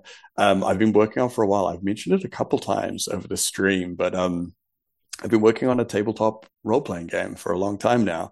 You can go to twitter.com slash darkrpg2000 to see how it's going. But it's actually really exciting because I just recently actually got like a um, kind of proof print of just like just printed out all the pages and had them bound to see like what it would look like at the print size and it's like so hectic like look how thick it is it's like 200 pages and it's like all like illustrated and everything there's just like all this stuff going on so it's like so close to the end of that so if you're into um yeah tabletop games like you know like all like Dungeons and Dragons and Shadowrun and all that kind of stuff. Um, check that out because it's really close to being done, and it's um, it's it's a lot of fun. But um, but that's enough about me and my things. Muel, where can we find more about? Where can we get more good Muel content? Good mule content. Well, thanks for asking, Tim. You can get that from uh, linktr.ee forward slash DJ M U E L all one word. That's me. That's my name for all the listeners out there. Uh, yeah, I still got my Christmas video. That's the latest video that I did. Uh, it's about that chainsaw landlord, Samuel Leeds. He's a piece of shit. And you can find out just how much of a piece of shit he is, uh, in that video because, oh boy, that video was meant to be about three different guys, but it ended up just being about him because of all the mad stuff that he does. He was enough of a guy for all of them. Honestly, he was enough of a guy for that entire hour long video.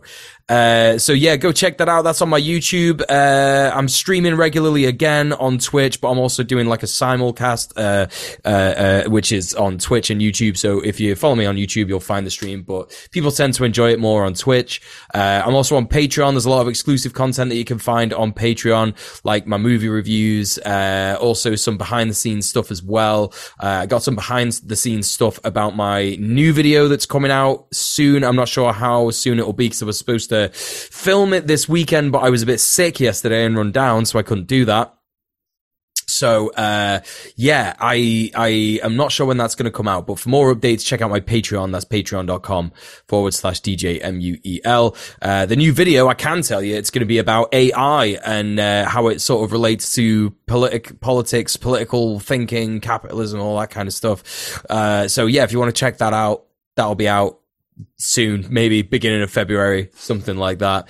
Uh, but yeah, and also let's not forget our missing host, co-host, the sweet Kira Chats. Uh, please, please, please go and support her.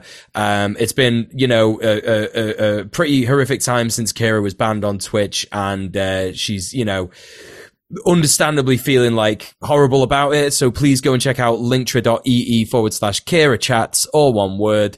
Um, and, you know, just maybe send her a message or something, you know, find her on Twitter, send her a message, tell her how shit it is that she was banned. Um, you know, make sure that she knows that you care about her and stuff because, uh, yeah, it's, it's, it's not fair and it's not nice. It's, it's, you know, Twitch was, was her whole, uh, thing. And it's just like such a shame that she's been. Yeah. Yeah. Targeted in that way. So that's that basically. But thank you so much, everyone, for listening to the show and watching. Uh, we'll be back next week with more Red Planet. Same Red Planet time, same Red Planet place. See you in the next one. We'll see you there. Thanks for listening to this episode of Red Planet. If you enjoyed the show, leave a five star review on Apple Podcasts and tell your comrades about it. Find more on the show, including where to watch live, at redplanetshow.com. Follow us on Twitter and TikTok at red underscore planet underscore TV, and there's even more at our Patreon, patreon.com slash red underscore planet. Our music is by Jasper Byrne. Red Planet is produced by Conrad Zimmerman in association with Mercenary Creative. See you next week.